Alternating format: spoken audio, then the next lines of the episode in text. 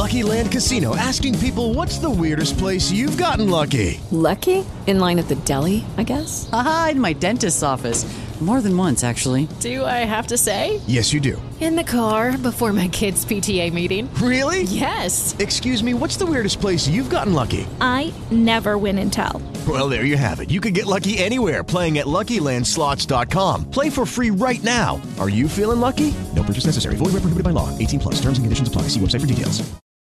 It's a matrix attack against Russell Brand. At least that's what Andrew Tate has called it. And I do think it's kind of suspect. It's very strange that all of a sudden, out of the blue, you've got all of these accusations coming out against Russell Brand. And so now there are two conspiracy theories. I love this. The first is that Russell Brand, a known abuser, knew himself that these allegations would soon come to haunt him. So he cultivated a following of anti establishment personalities and fans so that when it finally came down upon him, he would immediately say, Quick, everyone, defend me. That's an absolutely absurd conspiracy theory. The other is that the media machine is going after Russell Brand because of a viral clip on Bill Maher where he roasts Big Pharma and his consistent anti establishment attacks have resulted in him being the target of the machine or the Matrix, as Andrew Tate calls it. I think it's funny that he calls it that. Uh, look, I don't know. We'll go through this. We'll talk about it, but it. I, I would lean more towards it's very suspicious that across the board, front pages everywhere are going after Russell Brand because he's not Epstein. When they ignore Epstein and target Russell Brand, it makes you wonder. When they ignore Weinstein for 20 plus years and then they go after Russell Brand, it makes you wonder. Granted, they're allegations, so we'll read through this. Then we got big news about this F 35 that apparently just vanished. They did find it, the debris field. But here's the craziest thing they're ordering a stand down on all aircraft because of a series of disasters that just happened. I mean, it may be premature to say, but get what go broke, I guess for the U.S. Armed Forces. We'll talk about all that and more. Before we do, head over to timcast.com, click Timcast IRL X Miami, and pick up your tickets to the event October 6th in Miami. It's going to be awesome. We got Patrick Bet David, Donald Trump Jr., Matt Gaetz, Luke Rudkowski. I will be there. Ian Cross will be there. Plus, we have a whole bunch of special guests who are going to start announcing very, very soon. We're going to have a pre show, we're going to have an after show. And now, I'm just going to, I, I don't know if I'm supposed to announce any of this stuff just yet. Alex Stein, of course, is going to be there. He's going to be doing a, uh, I guess we call it stand up. I don't know how he, how he describes it. He's, he's going to be doing a, a, a 15 minute set on stage to warm up just before the show. It's going to be hilarious. And there's a bunch of really high profile people who are there who are not currently slated. We may announce. I kind of don't want to be like, oh, here's a big list of all of our friends from the show who are going to be there because maybe they just want to hang out, meet people. But uh, we'll put up the list when we when we're for sure everyone's cool with being uh, shouted out as being there. And I think for the most part, the best thing is if you're an elite member, we're doing a meetup 3 p.m. that day. Location to be disclosed the last minute because security reasons. And uh, if you come to the event, we're going to see you there. We're going to be hanging out. I don't know about everybody else, but I'll tell you, I'll be hanging out and it'll be a lot of fun. Also, if you're at timcast.com, click join us to become a member. Support our work directly, and you'll get access to our exclusive uncensored members only shows, plus the Discord server where like minded individuals have started building stuff. They host their own show. So after the after show, there's an additional conversation with like minded individuals that keep these conversations going all night. So, really, you should sign up because uh, uh, what they're building, the Timcast members community, is really, really amazing. You guys rock. Shout out. Smash that like button, subscribe to this channel, share the show with your friends. Joining us tonight to talk about all this and more is Adelitas Way. We're happy to be here. It's Who- been great. Who are you? What do you do? So I'm, I'm Rick DeJesus. I'm the singer songwriter of Adelitas Way. Uh, we're on tour right now. Uh, I love God. I love my family, and uh, I love our country. So I'm at the point now where I'm willing to do anything for the people I love. right on. And we also have another member of Adelitas Way. What's up? I'm Trevor Stafford. I play drums for Adelitas Way. You guys, uh, I don't know. You're, you're a rock band. You've, you had a, you, I, I- well, you had a bunch of like big hits. Yeah, we've had uh, we've had what three number one hits. We've got uh, two gold records. We got an independent gold record. Yeah, independent gold record. That's a big one for us. So thank you to our fans for making that possible. But we're just trying to pave the way for indie artists, man. We're we're you know the the typical story. We're we're abused in the record industry, uh, uh, uh, definitely mentally and financially. And uh, now, you know, they, they they spent years trying to kind of throw dirt on us, but I think now they've given up on that and just said, all right, this band's going to have success. And we've become one of the most successful independent acts and we really want to just be uh, you know pave the way for other artists who are looking to do this or, or maybe if they feel this way they feel like they've been defeated maybe it can give them a resurrection Plus, we got to build culture, and so it's, it's, it's awesome that you guys, you know, you went independent. You're you're doing your own thing. You're fighting the culture war, and, and uh, glad to have you here. Should be fun. So thanks for hanging out. Hannah Claire's hanging out. Hey, I'm Hannah Claire Brimlow. I'm a writer for timcast.com. I'm really looking forward to tonight. Ian's here too. Yes, and talking about building culture, man, we just we just pumped out a song. I did a song with Adelitas Way called Power, featuring Ian Crossland. I saw it's tight. Oh, it's hot. It's tight. It's powerful. I we love it. recorded it. from across the country too, and sent and sent the uh, the data. What we did, the whole thing was interesting because we were last time we were on the show, we actually started the process here. We were like, what what can we do? So we were, we just spent a couple hours down there, you know, doing what we all love, messing around with music, and then uh, it inspired us to go back and, and write an entire song. And then, you know, I remember you in there just jamming and, and, and singing Bare harmonies. feet. Bare yeah, man, we found some sweet hook. You that was a nice up, hook, dude. I'm bummed you didn't ground with me out there though today. Let's do it, We- let's we do it. weren't grounding. We weren't breathing together. Oh, I grounded earlier on? today. Did you? Good work. Yeah, you look smooth. Yeah, Nice and it, and it's pawpaw season, mm-hmm. so we went out and grabbed some fresh paw. and It's the perfect time too. Oh, they were delicious. So usually we forget, and then we go out there and they're they're like mushy, and you're like, well, let's try and find some good ones. Right now, they are perfect. They are those that don't know, perfect. pawpaw is hillbilly banana. It's an Appalachian thing. Tastes like mango and banana, banana combined. It's it's it, it's crazy. It's like mango. It's it's nuts. But uh, we also got Carter pressing the buttons tonight. Very fitting that I'm here filling in for Serge. I saw you guys out the window, and that's now I know what y'all were doing.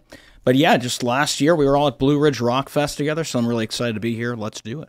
All right, let's jump into that first story, ladies and gentlemen. They're coming for Russell Brand. The New York Times. Russell Brand cancels comedy dates after sexual assault allegations. The comedian was scheduled to perform three dates in Britain this month. Now they've been postponed. He's also been dropped from his talent agency. Shows on Channel 4 have been pulled. There's pressure on the BBC and Netflix to pull his shows.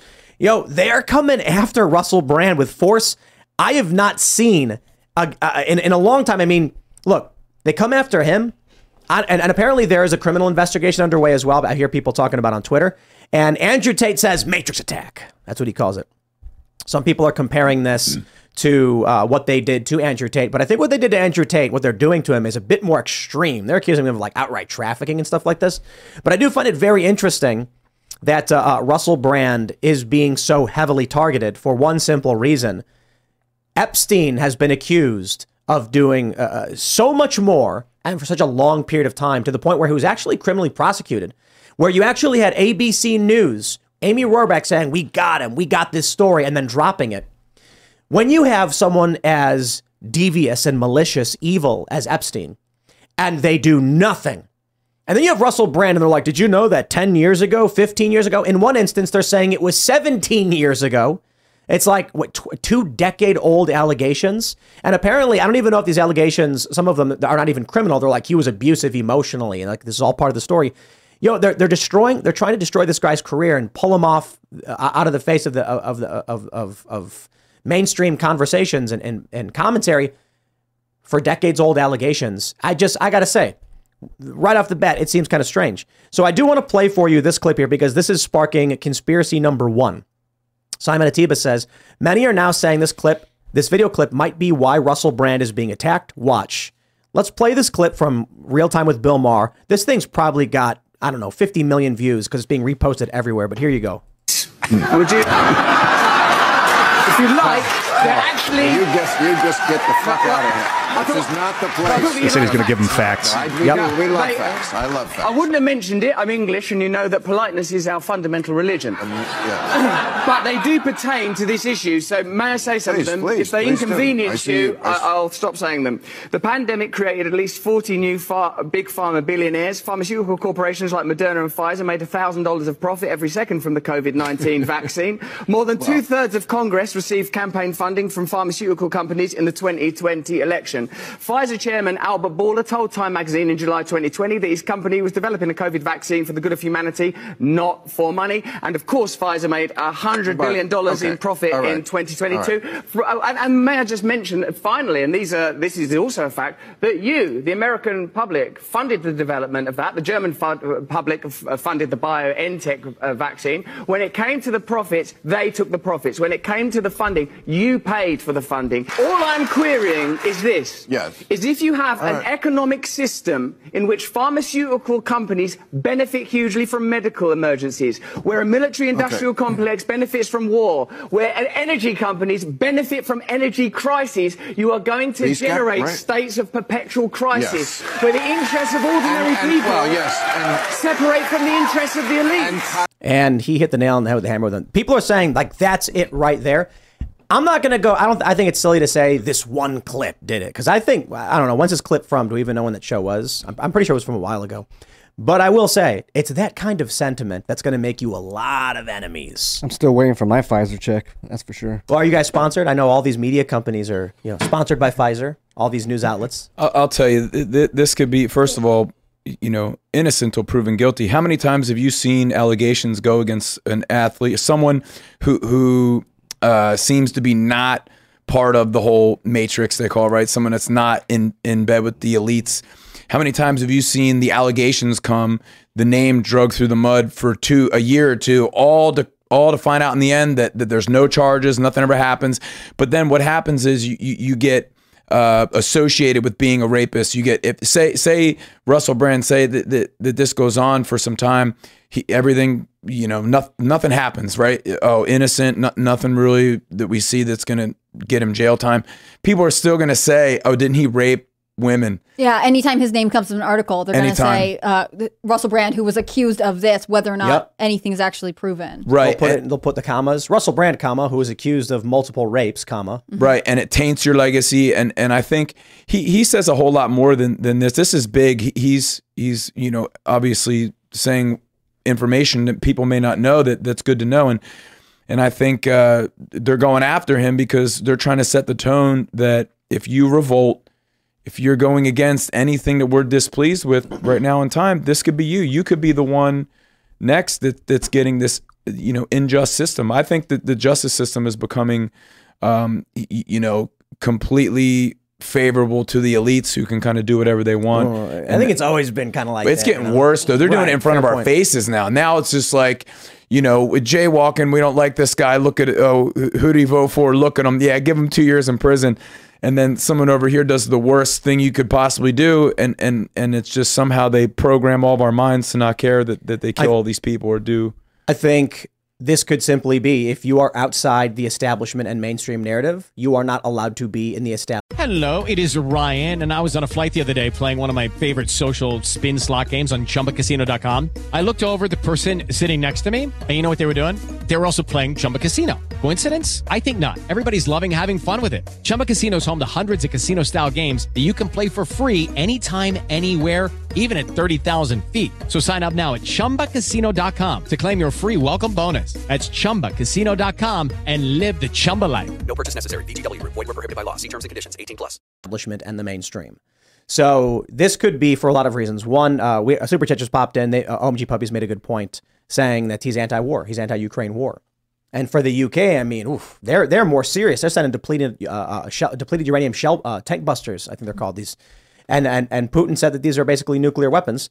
So you've got someone in the UK doing that. They excise him from everything. This is their way to reduce his influence. I don't think they care about the aftermath. They're basically saying he should not be on mainstream television. He should not be on Netflix, BBC, Channel 4. He should be in the in the gutters of society along with Alex Jones and you name it. They should not be platformed as it were. How do you get someone off of a network? If Russell Brand is featured in these TV shows, they generate attention for him, and that brings people to his podcast where he outright says we should not be funding war, we should not be funding big pharmaceutical companies. Okay, you got a problem. Well, you can't just sever the contracts you have with them unless you have a morality violation.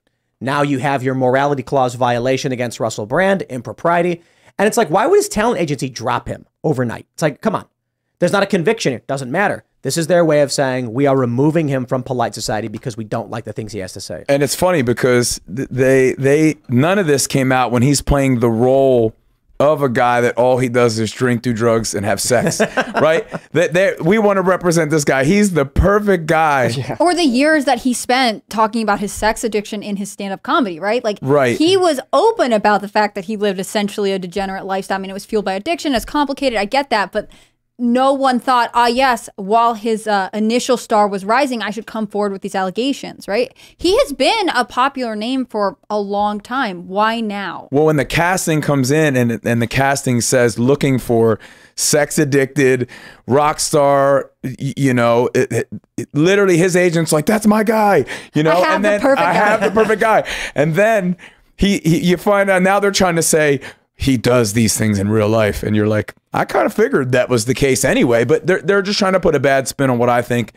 Um, I, I want to see it. I want to see the Well. I wanna- mean, a- accusing the dude of rape, I think, is completely over the top, right? right. You, you might look at him and be like, he's 10 years he's- later. Yeah, but like to to assume that he has these behaviors because of his character and his persona and stuff. It's like, well, no, I might I might assume that he's at like crazy clubs and parties and doing nasty stuff, but not abusing people.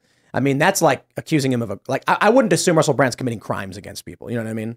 You know, it's crazy that two people can get drunk, blackout drunk, have sex for not even know they did it because they're blacked out. Then the next morning, the woman can say, "I didn't, I didn't agree to that. Mhm. I wasn't cognitively." But a, but a man can't. If if I if that happened to a woman sh- and they're both blackout drunk, the woman can say I was raped, but the man can't say I was raped, which is terrible, right? Like I thought we I thought we're the feminists. I thought we were all gender equal. Why can't men Well, accuse it too? But the, the fault is always on the men. No, but didn't someone do this? There was a guy who came out and said that he was raped by some woman, like abruptly. Yeah, this this happened once, and everyone I can't remember who this was. Everybody was like, uh, "Oh, he, you see the game he's playing? He's going to be the first one to make the accusation, so that he can't be accused because he's he's the one making the accusation." I can't remember. There's a, there was a story. Maybe the people in the chat will remember. I mean, similar stuff comes up when you get, you know, high school students who sleep with their teacher and everyone's like, wow, great job. But if it's a girl, they're like, that man was out of control, which of course, in both scenarios, the adult is in the wrong there. Here, here's something funny too. You, people need to watch out for. I mentioned this on my morning show. They say that Russell Brand, one of the accusers, was 16 at the time, and you're like, "Whoa, that's that's crazy." But you got to ask yourself first, how old was Russell Brand? Because imagine, you know, uh, if someone came out was like Ian Crossland dated a 16 year old when he was 16. That- You know what I that's mean? actually Like- true. Right. So it's like the, saying Ian da- Ian Crossland dated a 16 year old. People were like, "Whoa, that's crazy." Wait, wait, no, and we need she to was see 15. if this is a fact, and we need to see if this is actually. re- You could just say, see, we're hearing hearsay right now. I want to see the facts. I want to see the case. I'm, I'm not just going to call him a rapist, and then two years later, like he actually never did it, and then Right. he's still this rapist. But uh, I, I do want to say one more thing too. Uh, Russell Brand was 31 at the time of the allegations of the 16 year old, and so oh, it's it's oh, like I'm not gonna I'm not gonna give the guy a free pass either. There's, Agreed. There's accusations, innocent until proven guilty. I don't think he should lose his job at all just because these claims are coming out, and they're not even. I, I think these claims, for the most part, are not even claims uh, claims of criminality. I think there may be a couple, but in the instance of a 16 year old, I think that the the age of consent, as all the news reports are, are saying, it was legal doesn't mean good. Mhm. Like 31 year old hitting up a 16 year old, kind of weird. Not Yeah, great. Assuming it's true, but criminal. mm. And then it's a question of, I mean, are we gonna look, dude? Is this 20 years ago? If the dude committed a crime or whatever, we hold him accountable. I just think when you have Epstein and they don't care at all. And weirdly, none of his victims seem to be allowed to come forward at all ever. Right. A couple of them do, and then we suddenly they get. they Where's that disappear. client list? Yeah, Maria Yeah. You know, Farmer. she's got a. I'm she's just- the one. Listen to her. It's just amazing. What were you saying, Ian? I don't, I don't, I don't, I don't know. I didn't read this part of the story. You mentioned that like a journalist reached out to these yeah, women. I was. People were saying that he's being targeted. I'm like, well, let's look into it. And then I looked into it, and, and apparently, a, a, a journalist took it upon herself to contact these women and be like, "Do you want to be in a story about Russell? Do you want to accuse Russell Brand? Do you want to?" And like ask these people to come out. And I don't know if this is 100. percent I haven't like been able to confirm or deny because I don't know the behind the scenes workings. But it sounds like it, it was a reporter that kind of put all this together. I just want I, want to I want to say uh, I'll say two quick things because we, we we got some great messages in the chat. Uh, this is uh, um, uh, Amtrue said that he said you said it Tim they're going to go after lawyers for doing nothing. Next would be media personalities. Yeah, I didn't think this would be like in relation to J6, right? I didn't mean like someone like Russell Brand. I meant people who are actively promoting J6. But I do want to say this is modern assassination the way they the, the way they target people, uh, uh, powerful elites, corrupt individuals, mafias, whatever, back in the day was assassination. They th- that that's reserved now for extreme circumstances related to international conflict, war. What they do now, you can observe with Julian Assange, falsely accused of rape to taint the media. You then got all of these intel asset media agencies, prominent mainstream media, they kept saying Julian Assange raped a woman, he was accused of rape. None of it was true. He was never accused of rape. That never happened. Right. Then they then they lock him up for it. And he knows the charges are bunk. And so then he goes to the Ecuadorian embassy, and then the media runs the attack again and again and again. Julian Assange flees rape charges, rape charges. There was never a rape charge. Mm-hmm. He was never accused of raping anybody. The media just kept lying about it because character assassination is how you do it. If you assassinate someone, let's say, and and look, I love this. The, you know, the, the media is going to be like conspiracy theories, dude. Come on, assassinations get they get busted all the time. We know it happens. The dark web has these things. If you're if if they are trying to take out someone who's politically powerful or influential, and that person dies, they become a martyr. People paint pictures of their face on a wall. So the modern technique is destroy the image of the person first, and then make make it unacceptable or unthinkable to say their name or cite them. Yeah, I would call this modern banishment, where you used to actually throw them out of the country. Now you debank them and make their make them agent drop them and stuff. They, it doesn't matter where they live; they're just not welcome to be part of the society. And you're getting then- banished for what? For for trying to start a, a, a, a try to inform the civilians, trying to start a revolution of some sorts for us because we know at this point that we're fed up, right? All of us.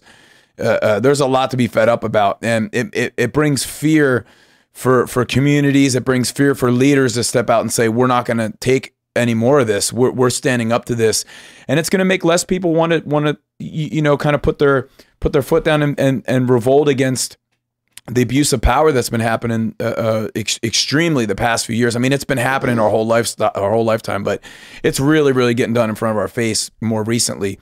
And I've got little kids to raise, so I, I, I want them to, to to grow up in a in a good civilization, right? So uh, they can just do this to you. They can just, you know, 30 years for January 6th, which was obviously planned and and kind of scripted out to happen that way.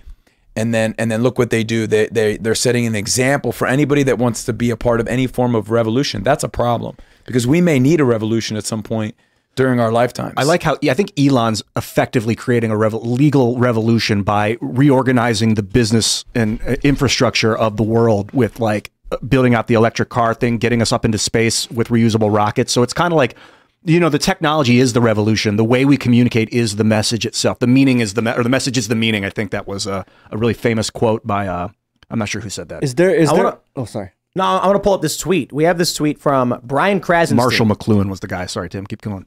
We have this tweet from Brian Krassenstein. He says, I see a lot of people claiming that the media and the establishment have it out for Russell Brand. And that's why these allegations came out. Do you know which what's more likely? Now I'm going to pause here because the allegations he's making are both the same allegation that Russell Brand knew he did bad things and created an audience that would challenge the establishment. And then he says, or did he do the same? I think he made a mistake in this one. But I want to play this video that he that he posted. This is the most insane conspiracy theory, and it it's I it actually makes me think this is a quote unquote matrix attack against Russell Brand. Let me play the clip for you. Of course he's known since Me Too started that there are women out there who have stuff on him and that it's only a matter of time before they come forward and expose him for what he is. He's not an idiot. He has known that this day was coming and so he's had the incentive over the last few years to cultivate a following of people who distrust the media, who think that the media are out to get Russell Brand and that they'll do anything that they can to do that. And that's what he's been doing since Me Too started.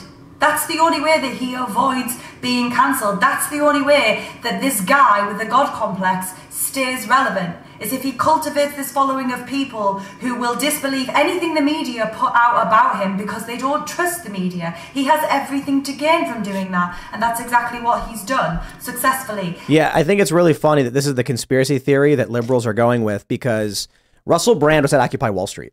When did Me Too start? Do you know- 2017. 2017. Okay, yeah. so, Russell yeah. Brand has always been, been political. He went to numerous Occupy events. He's consistently spoke up, spoken up about these things. But I love this conspiracy that 15 years ago, he's like, you know, one of these days they're going to come after me for all the horrible things I've done. I better start cultivating a bunch of conspiracy theorists who will think that the the, the media's lying about me. Oh, He's like the ultimate mastermind. Or he's like, he knew, he knew 15 years ago that Me Too was coming. Apparently, Me Too. and he didn't warn anybody. So he went to Occupy to start spreading the word, and then people would like him, and then he felt like this is the craziest thing of all time.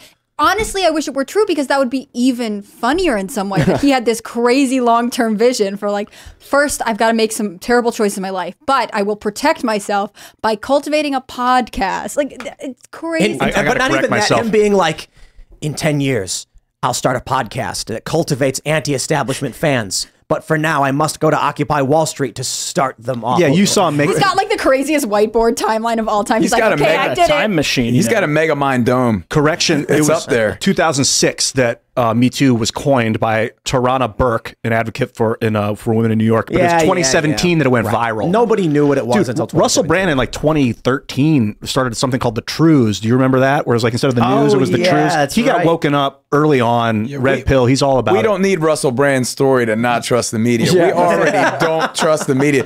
It's like eh, I watch the news at, at this point, and I'm looking at when I watch like CNN, I can like tell they're federal agents. I'm like, yeah, I wonder when they graduated Well, from their. What- what- federal- is it because the Chiron says former CIA director when they talk? right? Or, or even the even the girl that's trying to Bro, just these- be there, like I'm like, you're, but you're but a but fed. th- these these uh, uh, these uh, intel uh, uh, officials and and analysts and everything get jobs at the corporate press and and the Chiron says like former CIA and they're there in these roles. Mm-hmm. It's not even it's not it's not even a joke. It's just like yes. How was your mind control course when you were at the FBI? It's Yeah. going great. I'm doing it right now. You know what's messed up about these allegations though is that when they when you get when they get the get you on this, you can't defend yourself. You're now you're in a, you're in an, an investigation. You can't say anything to defend yourself. So Mhm. now they could just drag your name through the mud for however long it takes.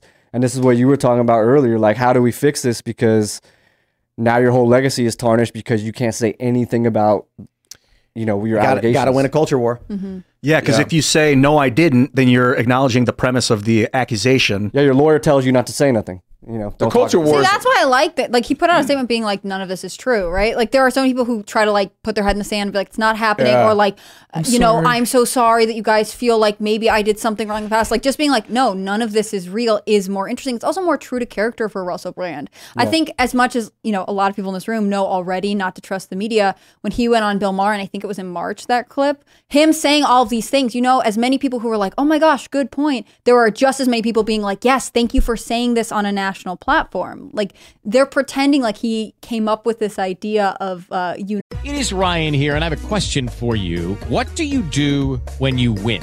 Like, are you a fist pumper? A woohooer, a hand clapper, a high fiver. I kind of like the high five, but if you want to hone in on those winning moves, check out Chumba Casino. At chumbacasino.com, choose from hundreds of social casino style games for your chance to redeem serious cash prizes. There are new game releases weekly, plus free daily bonuses. So don't wait. Start having the most fun ever at chumbacasino.com. No purchase necessary. Group. Void were prohibited by law. See terms and conditions. 18 plus. Uniting people who don't trust the media. People who don't trust the media find each other all the time. Bill Maher was trying to cut him off so hard too. He was like, "Okay, that's enough. That's enough." Right. don't say it. Don't say bad things about Pfizer. oh, what awful companies. I love that clip where it's like, today's broadcast is brought to you by Pfizer. Brought to you by Pfizer. Mm-hmm. Brought to you by Pfizer. It's like every single media company. And that's the way it goes, man. And that's why, uh, uh, you know, we, for the most part, don't have a lot of sponsors for this show. We do on the podcast audio side of things. And it's because, like, I don't want to be put in these positions. There's a reality that someone might come to us and be like, hey, you know, we sell this product. And then we'll be like, oh, sounds totally cool. Then we'll do ads and then we'll get emails being like, hey, did you know this product is actually bad because they do these things to their employees? And it's like, okay, what do we do? They've, they've paid us. It's a conflict of interest. Do we drop them? That's like cancel culture. How do we investigate something like that? It's like, oof, that stuff's rough. Yeah. I don't want to tell people we're not going to shout out their companies because we have that fear, though. But there is the the the other side of predominantly why I wouldn't want to go with a major corporation is because, like, dude, I assume if you're at a certain size, you're probably just evil. You know, like any any massive like Starbucks. oh, look, I like Starbucks, right? Heavy. they- They're one of the only coffee shops with heavy cream. You want to get coffee and you're walking down the city, but I'm just convinced they're evil. Oh yeah, I You think know. they're poisoning everyone. At, Yeah. When you start really looking into to health, uh, be be be very afraid of, of what you eat if you're not eating all grass fed, organic, raw. Everything's got to be like absolutely untainted. It, it- Starbucks is tainted, definitely. You could taste it. If you really just stop and listen to your body, you, you could feel the poison. What, what are Oh the my gosh, ingredients on do that not thing? call me Is out high, for does it say high, having fruit, this. high fructose corn syrup? Um, it says uh, the ingredients are brewed Starbucks trademark coffee, water, coffee, reduced fat milk, Can't sugar, cocoa, pectin. That's it. Fifteen Yeah, percent but- of that company is owned by BlackRock and Vanguard. But the Guys, question I is, needed caffeine. I'm when so they sorry. when it says sugar, is it high fructose corn syrup or is it like cane sugar? Either way, sugar's bad. Does it say it on there? One's real it bad. just this is a secret that you need- sugar, but typically they specify, right? Yeah. A secret that you learn in the holistic uh, natural medicine world is when it says natural flavors, they are legally allowed to put whatever they want under that. Yeah, that there's no list. regulation. Yeah, and what is it like? Ras- want. raspberry flavored comes from beaver ass. Yeah, or something like So that. don't trust anything that Yeah, says Google it. natural No, for flavors. real. The- it's anal No, look it beaver anal glands. They're ca- it's called um. Yeah, look it up. You know what? I actually Is it did hear raspberry that somewhere. I, I think that's actually true. I don't. Yeah, I'm You typing think in beaver anal gland flavor, just so you know. Castoreum is what it's called, and yes, it produces a. Uh, the power of the mind, man. I What could fruit? smell what beaver ass smells like. Oh God, Yeah, it's just so never smelled disgusting to read about it. It hasn't even gotten to the food part yet. in food, um, Never had a beaver's always ass learn on new face. things on this show. It's What great. does it say? Ver- flavor schnapps commonly, yeah, variety of schnapps. Doesn't really say what specific flavor it is. Vanilla? Have you ever seen a beaver swimming? No, I said vanilla. Underwater? Oh, yeah, Dude, yeah, they vanilla. They're, they're like awesome swimmers. I Yeah. saw Vanilla, one when I it's was a- fishing the other day, and it was just flying. That's awesome. This says vanilla. I thought it was uh, like raspberry. It says uh, the FDA regards Castoreum as natural flavoring. Just in time for the holiday cookie season, we discovered that vanilla flavoring in your baked goods come from anal excretions of beavers. It was also considered to be used in, there in cigarettes to increase the, the smell, the flavor, and the odor. Wow. Little did you know. Have you ever seen the videos of the pink beaver bite. slime when Yes. they're making hot dogs? Mm-hmm. Ugh, hot dogs. That's and- like ground up, all of and it, McDonald's lips. nuggets. Yeah, pink McDonald's nuggets. slime. Full bone. But they taste so good. Yeah. So when what did you I- get into I- the I- health? when did you guys get invested in this?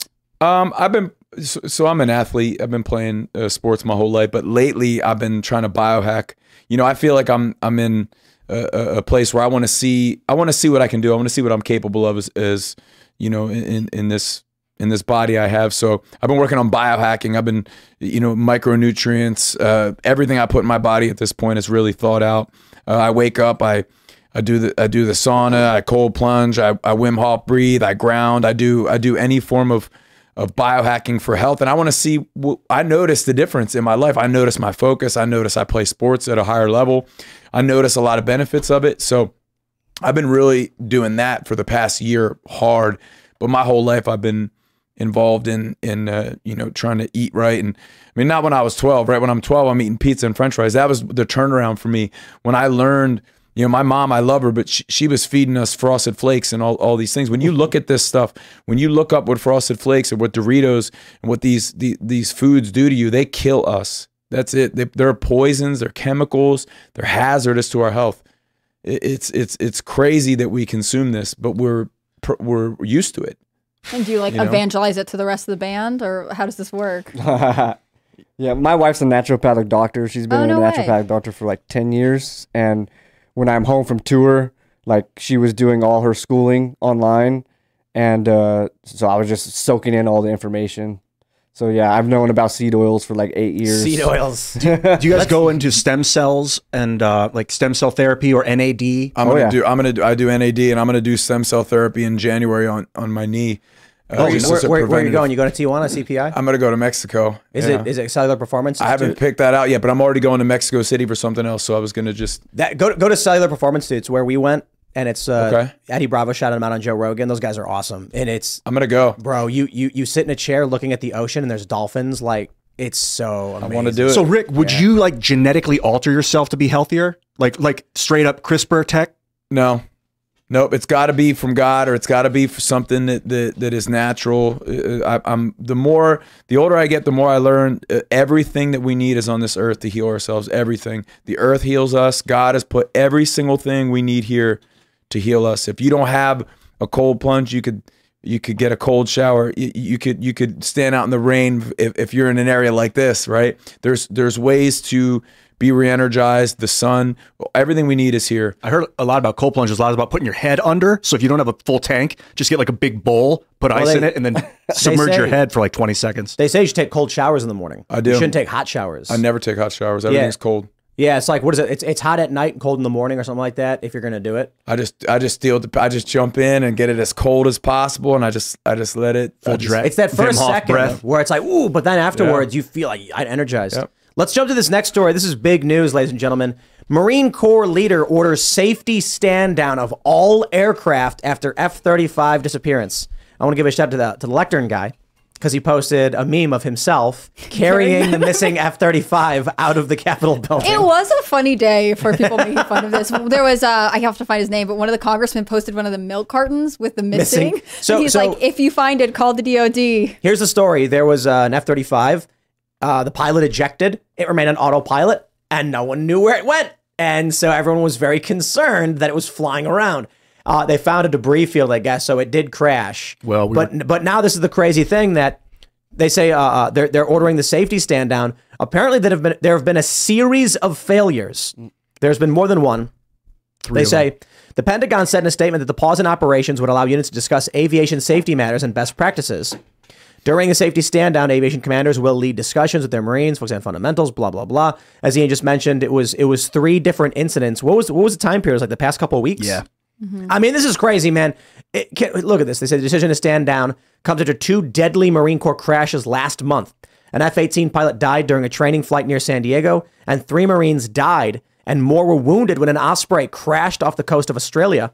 The Pentagon noted the two previous accidents in its statement Monday. I'm sorry, man. I, I mean no disrespect. I know, you know, these are men and women in, in uniform who they're losing their lives in these instances.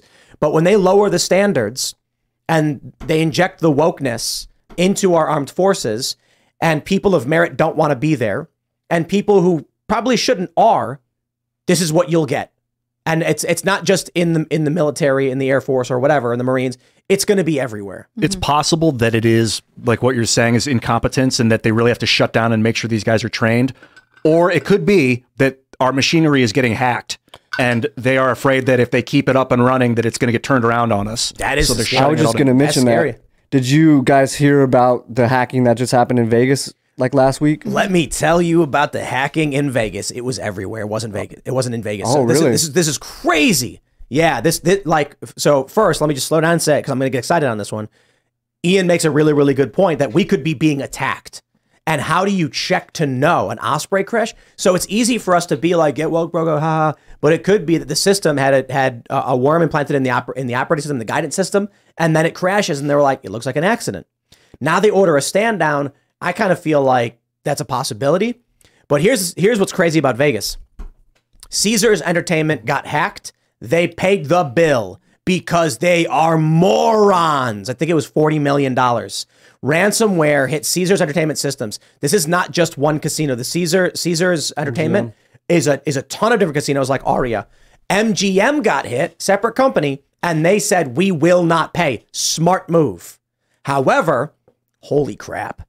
In DC at the Nash at National Harbor, which is they, they clear National Harbor is one of the highest grossing casinos in the country. My understanding, I could be wrong, grossed six hundred million dollars last year. Is what I'm told. And if you wanted to play there, everything was cash like the olden days. It's, I mean, I, I kind of, I, I should have gone and checked it out That's because it sounds crazy. But what they were saying, what the guys were telling me is that you'd go to a slot machine, you could only put cash in, and when you printed out a ticket, they would come and hand pay you because there was no machines to put it anywhere. That's what I'm talking about. There's no way in hell I'm going to settle for a USB-C, a central bank digital currency. Are you crazy? No one is going to stand for that. When the power goes out, can't do nothing. The hell do you expect? Let society run. Oh, dude, worse than that, man. So with with Caesars paying the bill, I mean, it's remarkable how stupid these people are. But they're probably thinking like, look, it's forty million dollars. We make billions every year. Just pay it. Otherwise, we could lose, you know, insert amount of money. Yeah. What they don't get about this is that the ransomware didn't go anywhere. You paid the bill, your computer's turned back on. Well, you still got to flash your entire system. You still got to rewind it to get rid of that malware, and you don't know where it is. They can do it again. They'll do it again, and they will do it again. So MGM said we're not paying it, probably because they were like, guys, if we pay this, we lose the 40 million. Then they could come right back a week later and do it to us again. Well, it could also be any one of us. It could be all of our bank accounts. It just shows you that they're getting to the money. You, you know, they're getting the money off Caesars. They're they're they're they're fine. This is an attack, like what you said, and and it was a an attack that led to someone making. It's actually Joe Biden's ransomware, so he could help pay for the Ukrainian war. Yeah, Man. I'm surprised the F-35 didn't end up in. Oh, we found it. It was over in Ukraine. Yeah, But this some is- people thought they took There it it to is. Cuba, that they just autopiloted its way over to Cuba for the Chinese to take over and, Yeah. and study. So this is the, this is the of a crazy reality of, of where we're at. I think it makes a, brings up a really good point. we should consider the the, the military implications, right? I, I think it's fair to point out the, the lowering of standards. I think it's kind of an Occam's razor, but it's hard to know for sure. What what is the simpler solution? That our armed forces have been in a state of decay with people retiring, resigning, and not wanting to be involved anymore because of the injection of wokeness. Those are that's a true story. Yeah. Or is it simpler to say we get attacked? They're, they're ha- cyber attacks are legit and real, and we are at war with Russia, whether anyone wants to admit it or not. Yeah. Yep. And Th- people- three three crashes in a month. Could that be? I, I, I feel like it sounds conspiratorial to say, but we are in, in war. Is it possible that Russia's like, let's start attacking their infrastructure? Well, and Russia knows that we continuously miss all our, our recruiting goals. Like, it's not a secret that we're not doing well in terms of recruiting high quality candidates. We are open about the culture that we are breeding in the military. I mean, videos of what was it, one of the, the sailors like in uniform, then he spins and he's in drag. Like, these things go viral all the time. So, I, I don't think it's a one or the other. I think it's a combination of both. People know that we are vulnerable right now. Yeah, but look at these wars. Sorry, Trev. Have you seen what China's doing with their military recruitment? No. They're starting to train little kids. Mm-hmm. Oh, how old? They have like like straw figures with J- Japanese uniforms on them, and these little kids are stabbing them with like. That makes me think they're preparing for war in the next 10 years. A lot of people are saying that a speculation just to get like national uh, to get these kids like kind of brainwashed yeah. in the beginning, like they're Ready not actually war. training them. But they want them to fight in 10 years. Well, they're, they're preparing Yeah. for it. Whether or not they want it, I don't know. And I don't want sense. it either. I mean, China does this with everything, right? They're famous for their gymnasts who get separated from their van- their families at young ages just to train all the time to become the best. I mean, it is about keeping up the national standard Yeah. there. And Uh, they're having a, a really big uh, famine lookout right now because uh, what's it, the Xi Jinping or whatever? He's he's like starting to talk about world hunger is all of our or or world food production is all of our you know responsibility, and they're they're saying that because of the droughts and the uh, the floods that their uh, production their food production is like really really bad right now. And then you got to consider what does a country do when they don't have food for their people?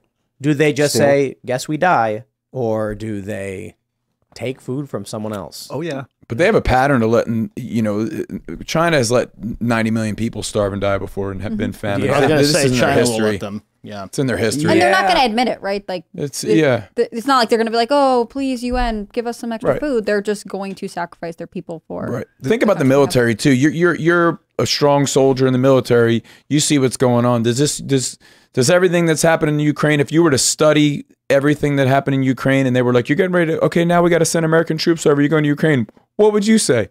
No, You'd be like, "Pass." Right? Pass. Who would it get to? it Well- would be down to people who probably don't even know how to pull a gun out of.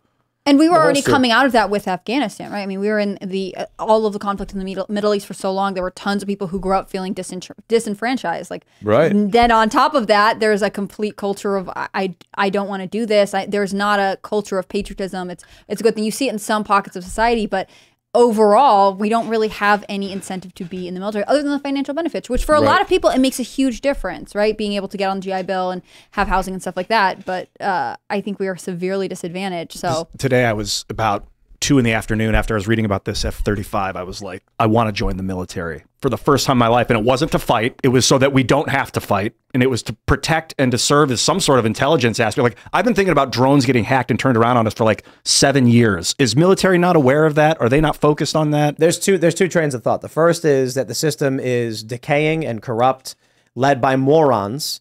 And so, good luck. It's a bureaucratic nightmare, and people don't feel fulfilled because it's hard to move around and do things properly without playing some weird game. The other thought is the actual U.S. military is a well oiled machine run in secret through black operations, and you'll never know. Yeah. Pick one. Maybe it's both. A little bit of both, huh? I meet some I meet some strong military guys, but they all seem not pumped about the direction of like we're talking about the direction of the military. The the the the, guys that I meet are that are like that are like ready to to go, I believe are now rocking with civilians. Like they're they're more aware of with us and our communities and uh, and and staying vigilant on that side. You know, one of those those are the type of guys that just get accusations thrown against them, so they don't have to be dealt with one day. Like, oh, this guy looks like he's going to start a revolution of some sorts. Lock them up. Or they don't take the vaccine, they get kicked out. Yeah, you're out of here. yeah, that, that that was crazy. Which derails generations of, of military leadership, right? There's But I- no one to inherit these positions. We, we But need I- strong leadership. I've met I've met a couple guys, and I'm sure to people listening, and you guys probably know some too. That uh, I met one guy who was he, I think he was a captain, and he was just like, I resigned. He's like, Yeah. I'm out, and he said his intention was to run to was to retire, to just go st- be be in for his his whole career. And then when they started introducing critical race theory stuff, he was like, Nope, I'm out. It's all you.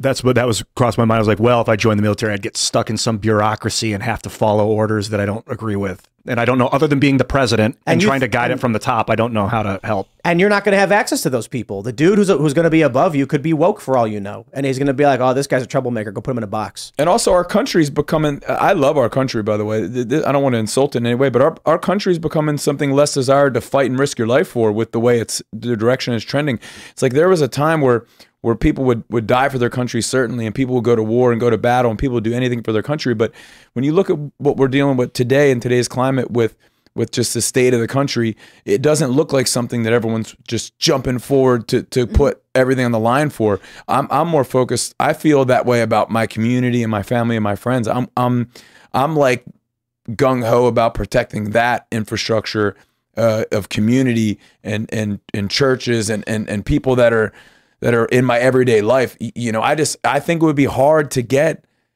people to to risk their lives for the state of this country. Homelessness, everything that's going on, it's it's a shame. And what you're doing serves the military because it protects and stabilizes the local communities so that they don't have to worry about coming in to defend it. You're there. You're going to protect it.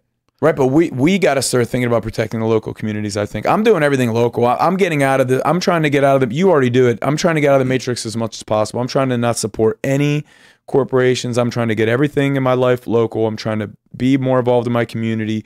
I'm trying to be more of a. You I'd like to be more of a leader in my community because if, in case something happens, you know, we're going to need each other. This is a scary thing. People don't know their neighbors. And so what happens when a crisis happens? What happens when the roads get shut down? And I'm not let's let's not even talk about the apocalypse. Let's say like sometimes it rains.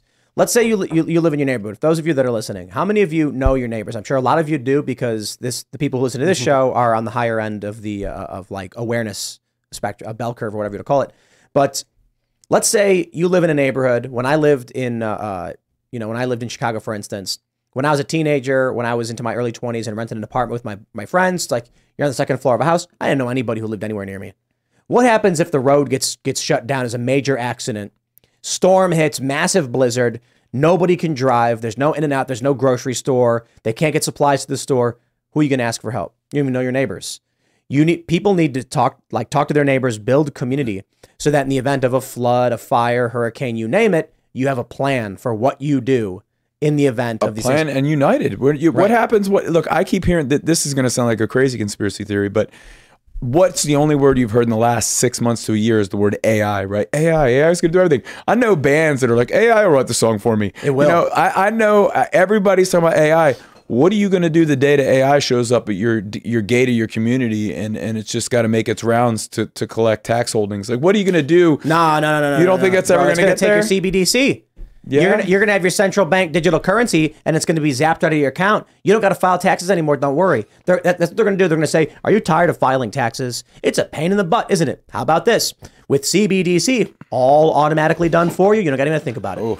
I mean, the Yep. thing is, AI isn't going to do the thing that we need community to do, right? Like, you have young children, and you're, you're married. Like, if your wife had a medical emergency in the middle of the night and you had to take her to the hospital, hopefully your neighbor next door would come over and sit with your kids, right? Like, there are some things that we just can't replace with technology, and it's really important to know the people you're around. We talk about it all the time in terms of being proactive, knowing who your kids are involved with, who you're doing business with, things like that. But there are times that there's just no substitute for the people around you. Ian, uh, sent, you sent you sent that you sent me that AI video. Oh, right? did you? We should play a little bit of that. I was just thinking about Well, it. may- maybe we'll play it. Uh, we can- Super maybe, maybe freaky. We'll, we'll give it like a full segment. Yeah, that was for- sent to me by the talk About like architect. members only or something.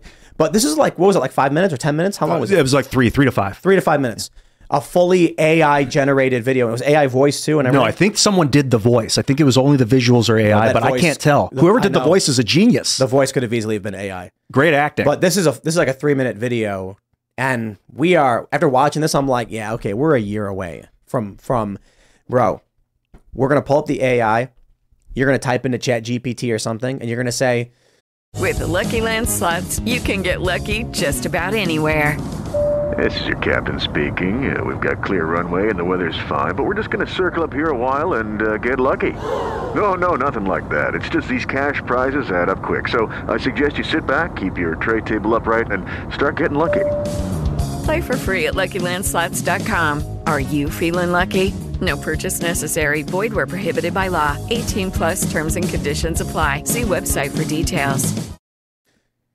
Rick, pl- um, generate me a music video of a song by Adelitas Way, and it will be perfect.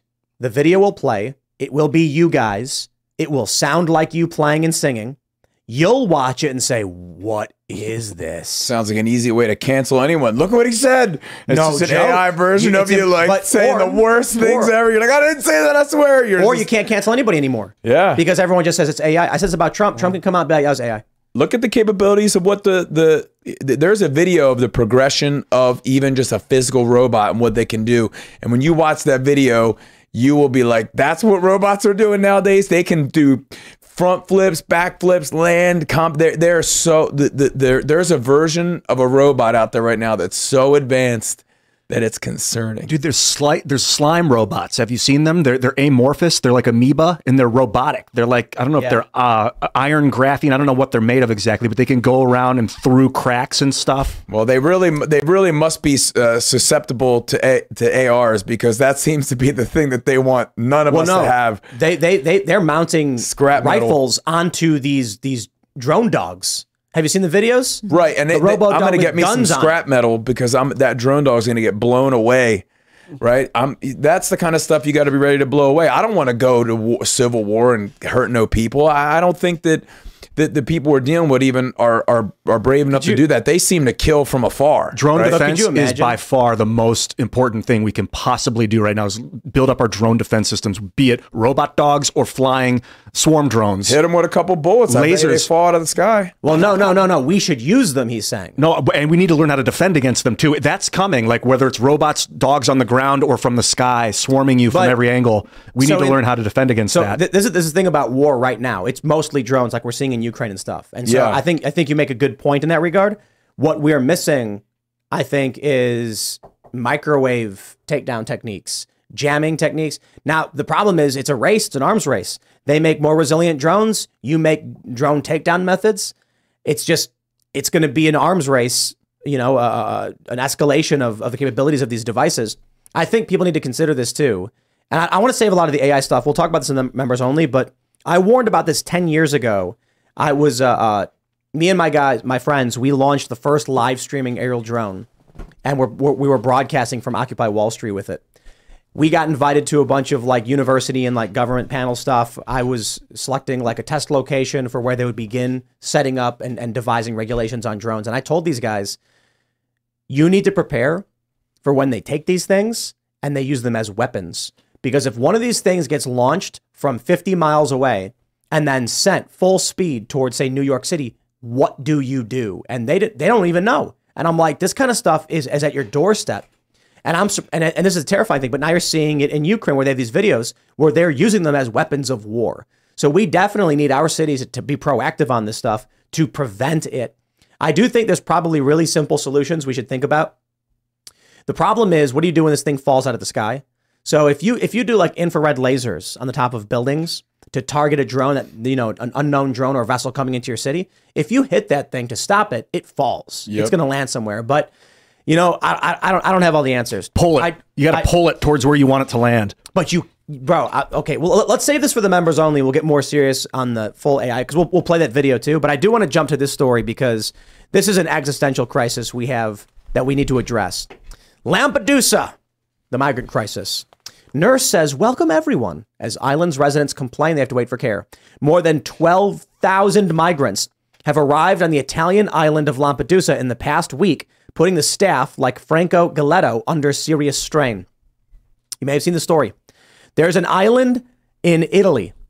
It is relatively close to Tunisia. It has 6,550 or so residents, and there are now 12,000 migrants, economic migrants, who have come in, most of them fighting age males. I'm sorry, man. Look, there's videos of people setting up barricades.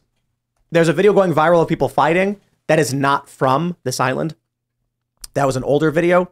But there is a video going viral right now that I haven't confirmed where it shows people setting up barricades. And their, the argument is look, these migrants have started setting up their own territorial zones. You get 12,000 people into your community of 6,000, your community does not exist anymore. It's over. the will of the people, right? Democracy. Okay, well, these people are here. If you don't believe in borders, they're going to vote for whatever they want. I'll tell you this: they're going to vote take your stuff. They're going to come in. They're going to take your stuff. They're going to leave. They're going to go somewhere else. Right. And what's the number one thing that that, that you, you know the people in charge are trying to do? Take away our opportunity, take away our ability to defend ourselves in in case of any invasion like this. Right. When I see someone like Gavin Newsom, all his pages is like, we need to eliminate guns and do this the other thing. It's like that. That uh, uh, you can name ten different things that put us in a bad position if we don't have guns. This is another one. Well, I mean, an, an invasion of another. if there's if, if the videos are true that they're starting to seize territory, now you're getting into war, Mm-hmm.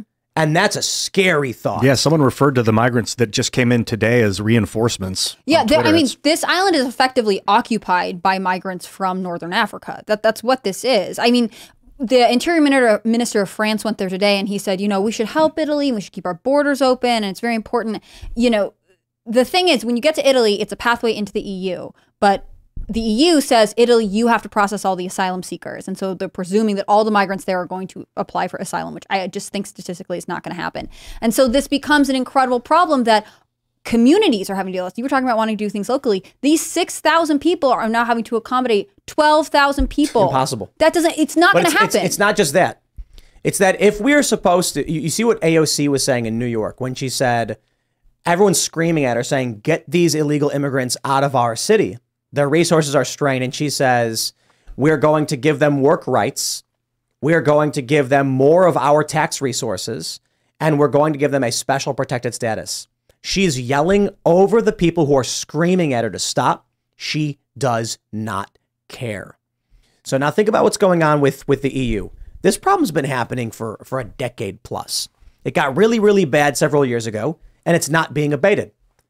If they follow the course they have in many other countries, what's going to happen is the people who are there will just be given special rights. What happens when you have a piece of land with 12,000 people who are not allowed to vote, and there are 6,500 people who do vote? Eventually, the 12,000 people say, there's more of us than there are of you, and we now get the right to vote. So what is what, what will likely happen in these circumstances is that I'm sorry, your laws are only meaningful so long as they can be enforced. Your borders are only meaningful so long as they can be enforced. 12,000 people show up, by all means, your laws still exist for you, not for them. They don't know your laws and they don't care. And if they want to set up barricades and take territory, they'll just do it. People need to understand that when it comes to law, it's just what's in your brain. Right? If you if if you go to to a if you're like from West Virginia, you go to Ohio, law's different. You might do something you didn't even know was illegal. Let's say Pennsylvania. You're allowed to you're allowed to carry a gun in Pennsylvania, not in New Jersey. You didn't know that. Well, you went somewhere else. The laws were different. Mm-hmm. So what what this what this is is what that that woman who went to New Jersey and had a gun and didn't know it was illegal and got arrested. She did not know the law of this other place. Now, what happens if ten thousand people cross into New Jersey? Is that one cop going to be able to stop anybody? Your law only applies to you who know it and follow it. And I mean, to add on top of this, most people don't even know when new laws get passed anyway, especially when they ban guns, because it's like, how are you supposed to follow all that stuff? They expect you to. That'd be a good app. What doesn't? But yes, but my point here is this: if twelve thousand people come into Lampedusa, do you think these twelve thousand people know what the laws are? Do you think they Do they care? care? Some Are they of them are probably arrested? evil too. Some probably Yeah. will just try to take what's theirs or take what they want, or you you know you, you're going to deal with a lot of hostility there if, if twelve thousand people that don't have much are in a place that has a lot of resources. Well, doesn't you know? doesn't the EU already subsidize uh, the residences to uh, house immigrants? So I mean, we already know the first thing that they're going to do. They're going to start making these locals house these people in their homes. Yep. The expectation is that they're going to be are like, you got to put this. four. e- Each house has to, you know, we have double the uh, people in our our country now, so you got to Mhm. put four people in each, each house. Well, and if you read all the mainstream media articles that came out about it today, they all say, "But what about the Tunisia deal?" And this was the idea that the UN president, uh, von Leitersen, I can never say her name, but she and uh, the prime minister of Italy were working out a deal with Tunisia because Tunisia is the biggest gateway for all of this. I mean, this is where smugglers headquarters, people in who are displaced within Africa know to go to Tunisia and then potentially get into Italy there. And they were going to off- offer them Tunisia's economy is in shambles and they're saying we'll give you a lot of money to stop these boats from coming over. But we know i mean we talked about this that that ultimately means that Tunisia is like, well, when we need more money, we'll just let the migration go back up. The the the deal hasn't been brokered; it's getting stopped, it's stalled in Brussels, but ultimately this is a terrible system. It's similar to having uh, malware in your casino thing where you can say give me money okay i fixed the problem just kidding it's not i want money again like this system is broken and we know it and the best that they can do is to say please we'll give you money to stop the boat Well, it didn't work for New York, right? No. You know, he was saying bring all the immigrants in, and then now we're, we're gonna we're gonna subsidize you to to house them, Mm-hmm. and now he's saying I don't see an end to this. He said New York is a sanctuary So- city and then started busing migrants to suburbs of New York and upstate New York. He said this is everyone else's problem. 110,000 migrants have come through New York in the last year. And at any given time, the state the New York City is carrying between for between 50 and 60,000 migrants. So they're, they've got to be somewhere. And now they're kicking out veterans out of hotels to you know put the migrants in. And New York's already just in disrepair. There's, there's the videos of the rats running around. That's awful. Where the sidewalks crumbling and you can see like the, the Casey, subway. Casey Neistat posted this crazy video, and I'm like, how did he get this video? He sees the sidewalk is is crumpled, and he he pushes into it, and it just falls straight down. And he sticks his camera into the underground like piping and everything. And he was like, the sidewalks are scary in New York. It's like, well, it's only gonna get worse, brother. dude thinking about this intense over popul- mm-hmm. this migration a thousand years ago if you have 20000 people arrive on your island of 6000 people you fight you, you you pull out your weapons and defend your island so It they would don't war. yes of course It would be an act of But war. But the Italians are told to do that is to be racist. The difference now is we have telephones, we have internet. We know that they're not there to kill. That's not. I mean, obviously they didn't come. They would have been doing it if they that was the. That's not the- the- the it whole- doesn't seem like it, but we need to understand the history of what happens when you let rapid migration encroach on people's territory. If we don't accept and acknowledge what has happened in the past, it is very likely that it will happen again in the future. But we can prevent it if we start working on it now. Thi- what's happening right now is this is the this is the, this is the challenge. Nobody wants anybody to die. So you have these people on boats, and the, and the question is, what do you do? Turn the boat. I think you turn turn the boats back around. That's it. It's simple. You say, you go back. Whatever. Not we can't handle this. But there's the the the the, the challenge now of they they will beach these boats. We can't stop all of them. I mean, it's it's Italy, so I shouldn't say we, but the people there can't stop all of them. What do you do? We don't want anybody getting hurt. The problem is you've had these videos, especially in the southern border of Mexico, where they're smashing through the barriers and fighting with the border border guards. Mm-hmm.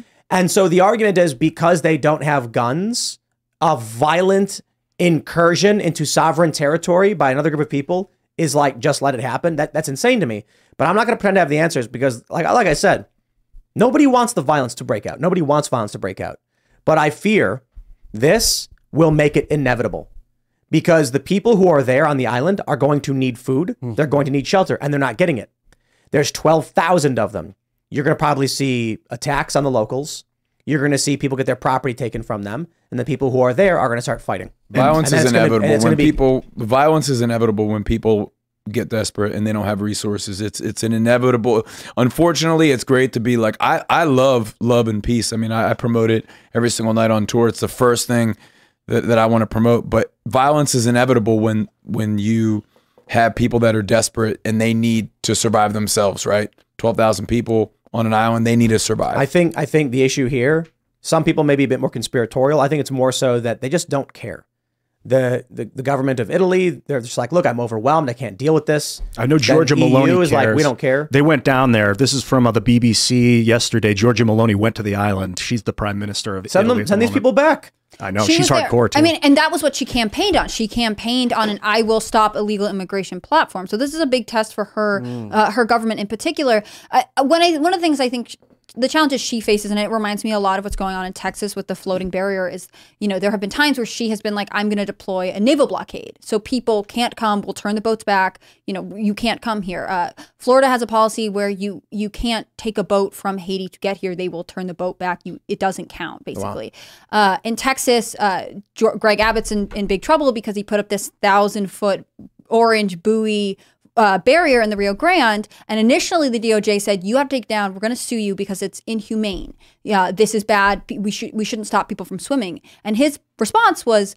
You're the, the you're saying it's inhumane because the swim is dangerous. So therefore, the deterrent is a good thing because then people don't attempt it. Right. And they changed their mind. They said, actually, no, you needed uh, like the Army Corps of Engineers to design this raft, and really you violated uh, a congressional law. I mean, they'll twist whatever they want to ultimately get the effect of allowing Ill- illegal immigration to continue to the detriments of the communities that are having to uh, accommodate these people and having to provide the resources that they themselves probably don't have. This uh, makes me think of in Lampedusa. This is like uh, if you ever play Civilization, there's a, a technique in that called a cultural. You can flip a, a city to your side with cultural pressure. And now I'm wondering if that's actually in the game. What you're not seeing is the the migration that's happening. But it's like uh, No, no, Lampedusa no. is closer to Tunisia than it is to Italy. In the in the game, Yeah, it this is. is more akin to just attacking the city. So in, in But it's with unarmed civilians. That's why it's not really. There's no attack. Well, so so in civiliz, I don't know about the later civilizations, but in earlier games, I know this for sure. I don't know if I've played the later ones enough.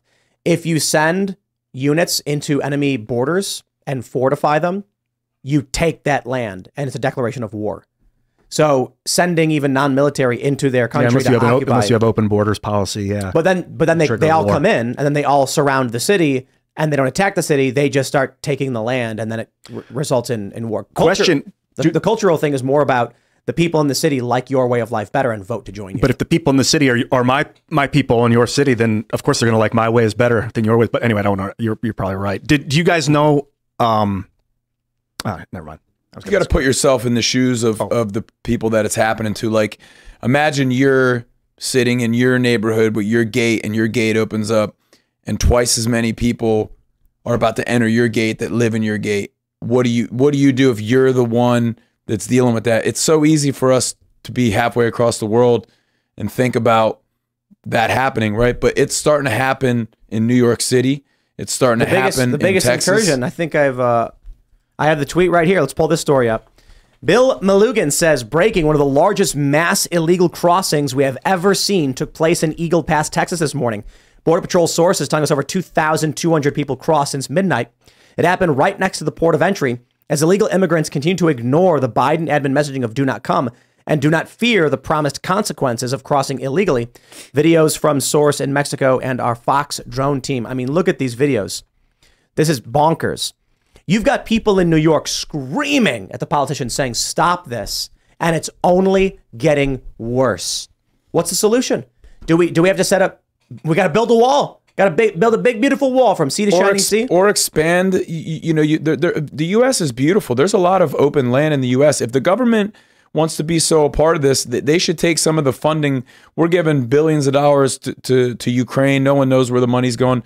Take take two billion dollars and go in that area in New York where there was nothing and build them a city or something. I don't Or know. Or put it into revamping uh, asylum I'm sorry. I'm sorry. Take the two billion dollars, get a bunch of buses that are very nice and very comfortable, and bring them back on it, and we send them back home. We send them back. Yeah. The, the, the challenge with deportation is that if they're not Mexican citizens, we can't go to Mexico and be like, we're sending these people to your country within reason.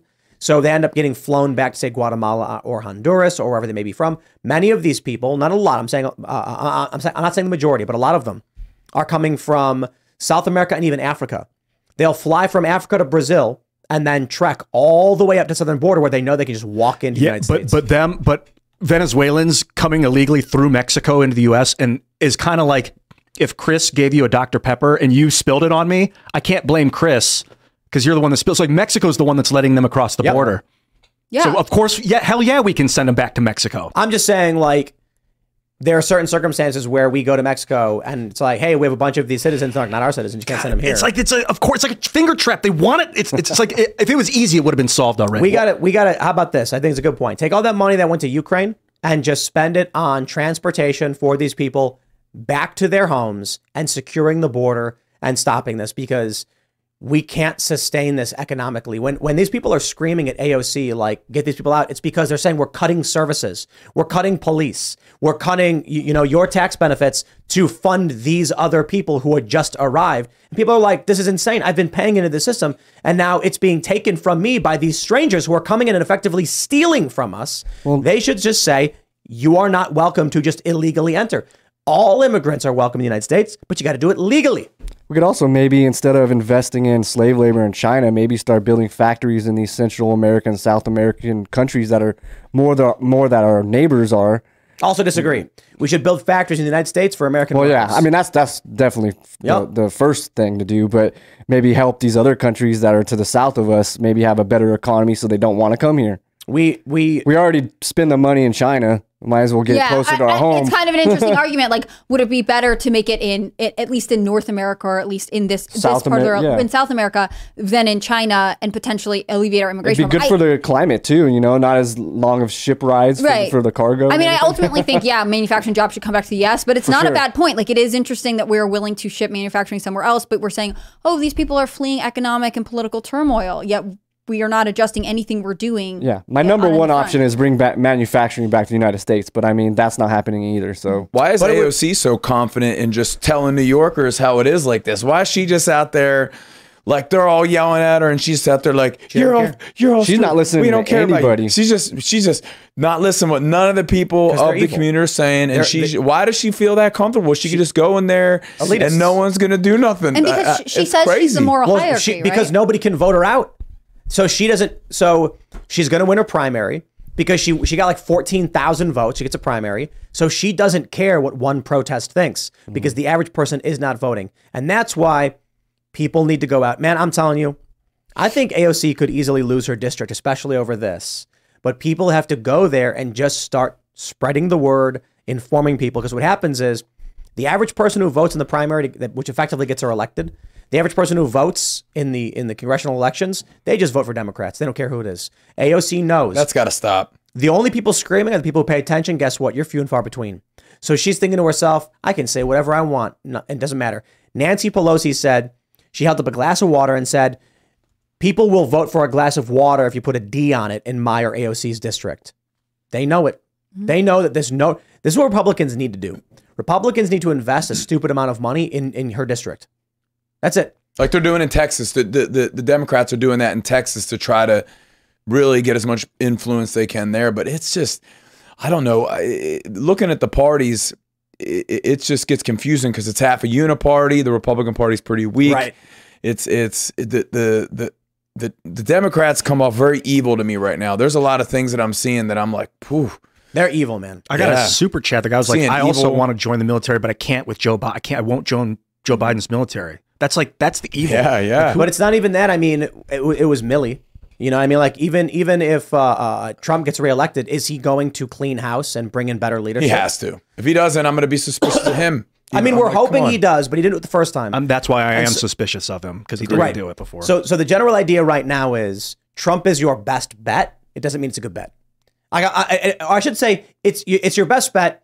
It's a good bet in that sense. It doesn't mean you're going to get what you want. he's is a better way to people phrase it. pleaser. He's like, uh, did you see him talking about abortion and how he's going to make a deal with the Democrats? And he's like, I'm going to make a deal that everyone likes about abortion. 15 weeks? Nah. Well, yeah. Well, and it's like, dude, stop trying to make everybody happy, man. That's Yeah. not. It didn't work the first time. You can't just you can't just be an entertainer if you want to be in politics. He got clowned pretty hard by the COVID team too. The Fauci and the Birx, they they they just ran him. Uh, You know that was tough for me. I just want anybody to come in that that that stops the unjust that we're seeing and the direction of culture and society that we're seeing. I think it's it's getting pretty ugly and it needs to be nipped in the butt. And that's why I just I just keep on putting my faith in God and trying to be closer to my community because I know that's what I can do as my part. This th- this is the most important thing that people can do right now because a lot of these problems that we face are daunting. And a lot of people want simple solutions like if I vote for Trump, Trump does the job. Eh, you know, voting for Trump is a good thing to do. Spreading the word first and foremost is more important because for every person you convince to vote for, and it's not necessarily Trump, it's for somebody who's actually going to uphold our values and try and keep Americans safe and, and better our economy and better the world. Convincing people to vote better multiplies your vote for everyone you convince. But the most important thing is always going to be, I mean, first, let's go in the hierarchy. The least, one of the least important things in terms of fixing all the problems is going to be just voting for the president, right? Because you got to, more important than that, convince other people to vote for a good president. More important than that, convince people to vote for good members of Congress. More important than that, convince people to vote locally for your state rep, state senator, city council, you name it. That's the stuff that has impact on your city. If everybody got everyone vo- uh, uh, to vote for good candidates at the local level, it starts to fix things from the ground up. Then the next important thing after all the voting is said and done is You got to succeed. Take care of your family. Find a good job. Be physically physically well. Stop eating the garbage. Start exercising. Mm-hmm. You know what I was thinking as I was playing? I'm playing Baldur's Gate 3. I love this game, and it's such a popular game. It's so big, and I'm thinking to myself, how many people are playing this game right now and they're not upping their own stats? Mm. When you play games like this, you level up. You get experience points, you level up. Now your character is stronger, you unlock new abilities. And I'm like, how many people play this game and love that idea, but don't do it for themselves? That that I'm like, that's to be the training program, right? That's the Solutions, man. You're offering solutions. this is right what now. you do. You want a training program? Someone, and I'm sure this exists already. A personal trainer should create the RPG training program where you get you you level up, and then they track your stats, and then they show you your your your your, your avatar or whatever. It's addicting. Treat it like a video game where you're actually breaking barriers, and then it can be like in order to get like I mean like uh, uh, uh, martial arts belts is kind of like this. Yep. You level up, you get the next level. You want to attain that. You want to get. The, I think that's how you got to approach it. Dude, if you could get crypto for that and it measured your biometrics, you like held the handles and it's like you've gained two percent body fat. That's and then they put like a dollar ninety in your bank account. Whenever you're That's- horny, your a- wife gets a little heart signal. Wait, wait, wait, wait. Hey, this is an idea She that knows might. it's time. Hey, this is this is an idea that might get you in trouble, Ian. It's That's a probably good already in development right now. I would Hey, imagine hey, these hey, technocrats. Check it out. An app that that generates cryptocurrency when you're when you're like it's gonna like so you got these apps like I'm wearing this watch and it tracks vitals and stats and stuff like that. So once you reach a certain degree of like health and stress and it goes down, you're earning more crypto per day. The more healthy you are, like lower resting heart rate, less stress, the more crypto it generates. Yeah, you just gotta make sure the code is free and that Yeah. you're controlling because they're gonna be sending all that data to some centralized data. Ideally, they won't be, but it's likely that if you just grab some random app, it's It gonna be could sending it save to like, marriages, right? You could be like, "Look, babe, my vitals are saying that we haven't made love in four days. Your But, vitals like, are we- right. My vitals imagine- are proving that I need some." Imagine if you made a video game that like earn me some money. When you when you defeat a bad guy and it drops a few gold pieces, Yeah. you get bonus multipliers based on your personal physical health. Waiting on a tax return? Hopefully, it ends up in your hands. Fraudulent tax returns due to identity theft increased by 30% in 2023. If you're in a bind this tax season, LifeLock can help. Our US based restoration specialists are experts dedicated to helping solve your identity theft issues. And all Lifelock plans are backed by the Million Dollar Protection Package. So we'll reimburse you up to the limits of your plan if you lose money due to identity theft. Help protect your information this tax season with LifeLock. Save up to 25% your first year at LifeLock.com slash aware. and like things if you could somehow um figure out like learning if you get paid to learn like you go down and you you're looking at the grass and you can somehow discern like what kind of plant that is uh, I don't know. That's complicated. long term But we can we can actually like if you're playing a game like Starfield or Baldur's Gate or whatever. I, no one's going to do this because there's no money in investing Yeah. in it. It's just a social good that no one's going to want to do. But imagine it's like, oh, you get 1.1 times your experience points if you're if you're at uh, average health fitness. If you're above average, you get 1.2 times, and if you're unhealthy, you get minus oh one. yeah you rested xp gain yeah. So it's like a way to encourage people. Uh, This is this, this is the problem right now. Is the United States is basically just this gluttonous state of the seven. It's, or I shouldn't even say gluttonous. I should. It's all the seven deadly sins. People aren't, are not taking care of themselves. They're not planning for for uh, long term. They're not planning their families. They're not bettering their their their bodies. They're just chasing after those dopamine hits, and it's resulting in decay. This would be a perfect opportunity for like a really good health insurance company. but they're all in bed with big pharma, so they actually don't want to do that. They, but they they do this stuff. Like insurance companies already do this, where it's like if you submit your health data, they'll lower your rates and things like that. sounds like a like It's a like, well, it's kind of scary if you think about it, but I don't know, man. Is it is it is it is it that bad? The challenge is what are they doing with your data that may be nefarious because there's going to be corrupt people there. But the idea that you get to pay less because you take care of yourself, I think, is a good thing. yeah, And or they you pay you in crypto if you because you, save them money. Oh yeah, yeah, ma- ma- yeah. You make you, you make money with your You health make money insurance? with yeah. Exactly. I like the insurance incentivization, except that if they are like, did you not get vaccinated for some random thing Oh, we think yeah. you should be? Then maybe we'll make you pay more for your insurance this year. Yeah, You know, there's what ambiguity in what they define as being healthy or making Right. good choices. Or they could stop making prices up at the hospital. You take your kid in for a fever. Yeah, Motrin will do it. Two thousand four hundred twenty-two dollars. You're like, that's a made-up number. Or every- Two thousand four hundred hours for one night in the emergency. Every woman room. I know who has given birth in a hospital, they say like they'll you got your bill and you have to go back and ask for an itemized bill, and then the number drops. It's like when you ask them specifically what you're paying for, they're like, "Oh, just kidding, we made that one up." let's, let's let's jump to this story, which is a hard segue of a of a relatively silly story. Senate Majority Leader Chuck Schumer quietly ditches dress code to cater for Pennsylvania Democrat John Fetterman and his shorts and hoodies. This is just, I mean, like, dude, come on, man. You want to wear you want to wear a, a s- a hoodie with gym with jogging shorts? That I do not feel is appropriate. However, I don't necessarily. I mean, this is he. it is silly. It looks like he got lost and wandered in there. Right. And so my issue is this. First, I agree with everybody when they're like, don't change the rules for one dude. It's like, yeah, okay. There is no formal dress code. It doesn't exist. It's basically just who's ever the, the, the Senate leader just determines if you're in decorum or whatever. But they typically require coats and ties. I disagree with that. I also disagree with Fetterman wearing sh- gym short, jogging shorts and hoodies. That's silly.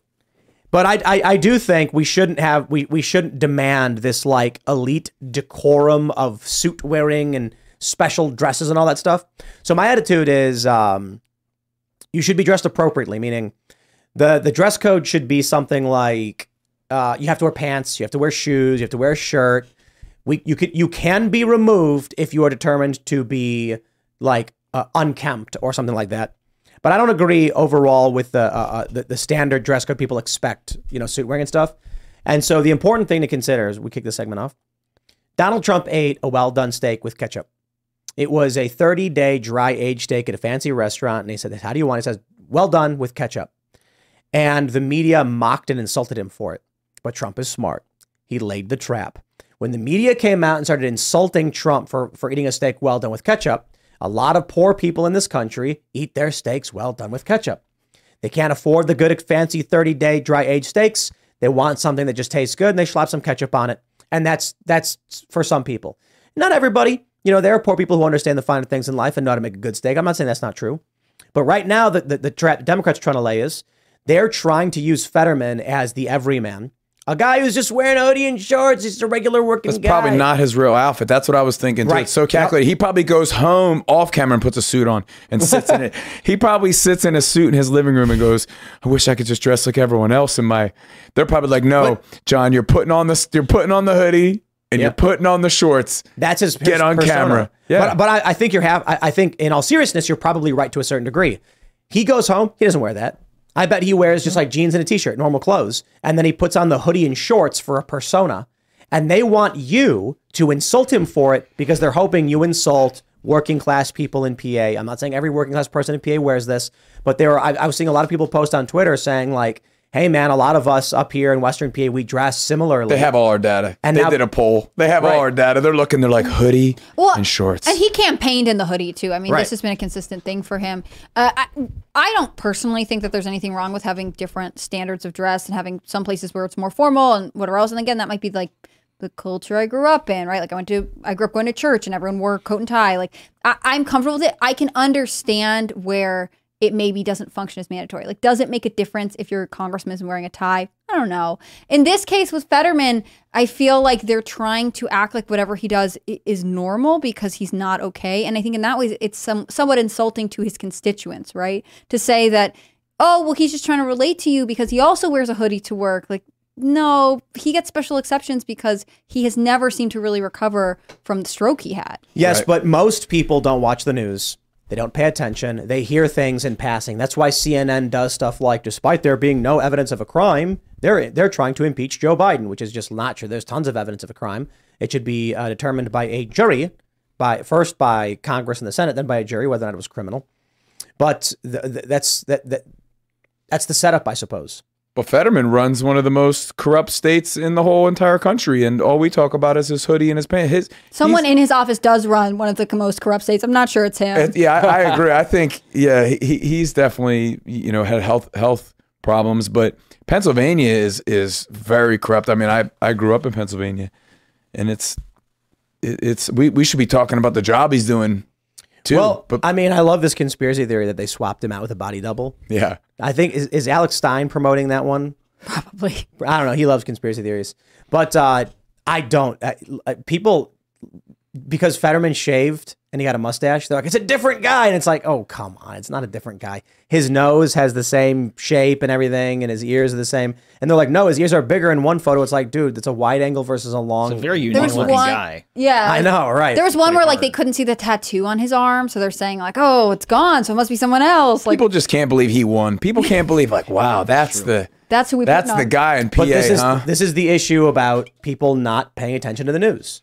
That they can just run a headline, insert something nonsensical, and people just believe it. So when it comes to Fetterman, the average person doesn't hear him talk. The average person does not know or care. They see a picture of a dude who's supposed to look like a regular working class guy. He's he, he's not. And then when the media attacks him, all they know is like they're attacking John. Why? What did he do? He's like a regular dude. And it's like had like a stroke on camera. They're- This is happening now. They're having like strokes on camera and then be like, it wasn't a stroke. It's like, they translate for him. I saw that it was a stroke. How many times can we see something with our own eyes and then get reported No, that it was not what we saw? because we're like, I saw. That's the point. The, you watch the video, 90% of people won't. Yeah. So then what happens is Fetterman is sitting in Senate in, in the Senate and he goes, Why? Cars. Uh, gasoline. It's too much. Why? Huh? And then the, the media will then write in a paragraph John Fetterman gave an, a passionate and exasperated plea to lower the price of gas and reduce the amount of cars on the highway. They don't they won't actually quote what he said. They'll just create an interpretation. Then someone will see a picture of John Fetterman going like this, like, hmm. And then it'll say that and they'll be like, wow. And they won't realize that he didn't actually say anything English. I'm voting for this guy. His fingers up. Well, I mean, I, passionate. He's to be, wearing to be, a hoodie, to be, I to be fair. Michael Yeah. Malice said this is this is the guy to vote for. A He's guy like- in a hoodie. I'm voting. No, but you want more uh, uh, in, in, incapable individuals in Congress. You want a whole. I disagree because who's staffing them, right? Like if he's a puppet, someone's someone's maneuvering. That's not. him. He's not a puppet. It's that he is in there confused and bewildered, and his office is in disarray. And so, if every member of Congress and the Senate were as disheveled and disoriented as Fetterman, then the government would just be stuck. Well, they already are stuck. What, what happened the other? What did we get the report out? Uh oh, uh, we seem to have misplaced 176 trillion dollars. You guys seen it anywhere? Like what happened? Really, It- there was hundreds of millions of dollars. Well, we just lost a hundred million dollar jet. We lost a hundred million dollar jet, but It was but like there twenty was billion today. I think they lost. They did like an audit of the Pentagon. They did something right, and they they found a crazy amount of missing money. And I was like, you should check Ukraine. Is it there a- could be there. Is there a, a website where you can see how much money was lost today by the U.S. government? No, but there should Somebody be. make that That'd be funny. website. That'd be nice. Yeah, we should look at the offshore accounts too. It might have been lost to those.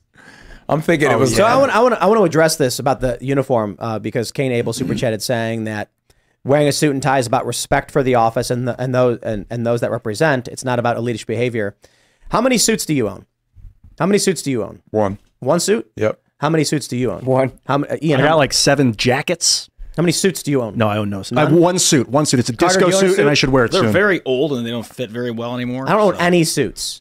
Now you have one. One. If you're going to be in session where you have to be wearing a suit every day, one's not going to cut it. You're going to need a couple more. Right. How much that suit costs? I That's- was, it was expensive. Yeah, too much. It's a good one. It's a good one. Yeah. Uh, but, but but they've they've affordable suits for people who you want, don't want to break the bank. Uh, I would also assume the average person probably if you couldn't afford it, if you're living paycheck to paycheck, you're probably gonna have to go to a thrift store to buy a suit. I'm not saying suits are the hardest things in the world to get. I just don't like the idea of some arbitrary cultural standard of what you must now own to represent working class people or anyone in this country. Suits in my view, are this this social custom of I am wearing a thing because we have deemed this to be the thing you have to wear in this setting. It doesn't mean anything to me. I would rather see a dude in in his work overalls with grease on his hands in the Senate building saying, "I got off work 20 minutes ago and I'm not going to drive an hour back and forth just so that I can put on a suit for you. This is what real working class Americans look like. Instead, we get clammy hands, frail, dainty multimillionaires doing insider trading, wearing their suits, and demanding. Here's the worst part. Here's what, what I hate about this. Okay, fine. You want to make an argument? Everyone's got to dress up. That's fine.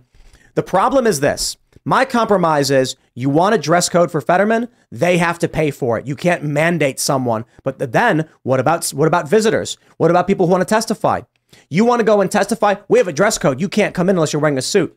The expectation that every person in this country is going to have access to these things Now, again, I will stress, I'm not saying it's the hardest thing in the world to get a suit, but it, I just don't like the idea that there could be a circumstance where we want a farmer to testify and he says, look, man, I'm in the field 16 hours a day. I ain't got no time to go out and get get get a tailor fit suit or find a suit. Maybe I can borrow one. But if they want to come in and they want to show what it actually is like to be the person who is the foundation of this country, producing the things that make this country good, then or, or make this fun- country function, then I think it's fine to say, okay, maybe you shouldn't have grease on your hands. Wash your hands in the bathroom, clear that off. But if you're going to show up showing the American people this is what it looks like when you work for this country, I find that acceptable. And I don't like that they're like, you can't come into our elite chamber because you represent this country. So you have to wear the clothes we determine you can wear. Well, and it's I- I I don't- reflective I don't of a, that. a larger cultural change. I mean, we used to be a more formal society. Men used to wear hats. Like there were all kinds of things that we used to do that still cling on some parts of society and don't exist everywhere, right? Like a hundred years ago, hoodies didn't exist. People still got dressed. They wore something else. I mean, there was a time when there was an expectation of dress code that was just different. And maybe it's good that our culture has changed, but I don't think that like it has to be elite. I think you're right that people should be able to come, shouldn't be excluded, especially if it's going to affect their daily lives I- because they don't have a suit. I got no problem with you have to wear pants, you have to wear shoes, you have to wear a shirt, and you have to be clean. I can totally understand all those things. There's questions of hygiene, and I do respect to a great degree the idea of professionalism. I don't respect the idea of the arbitrary suit as the symbol of what it is to be professional because I view a working class American in his maybe, maybe it's a mechanic and he's wearing a jumpsuit. That to me is more indicative of someone who works for this country than these I, I'm going to refrain from cussing and insulting these pieces of trash.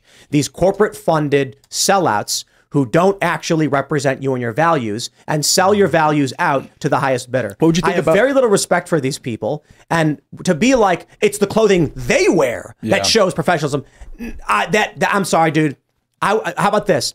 Every one of these people has to wear the outfit that is deemed that is the average worker's clothing in the state they come from. They sold us out to the max. It feels that way right now. Right now, today, I feel like we've been sold out to the max by the people that are in charge. I feel like it, it's. I, I feel that way personally. I'm like, man, they, they every time they get together, they they don't make the right decision for the civilians and the people every single time.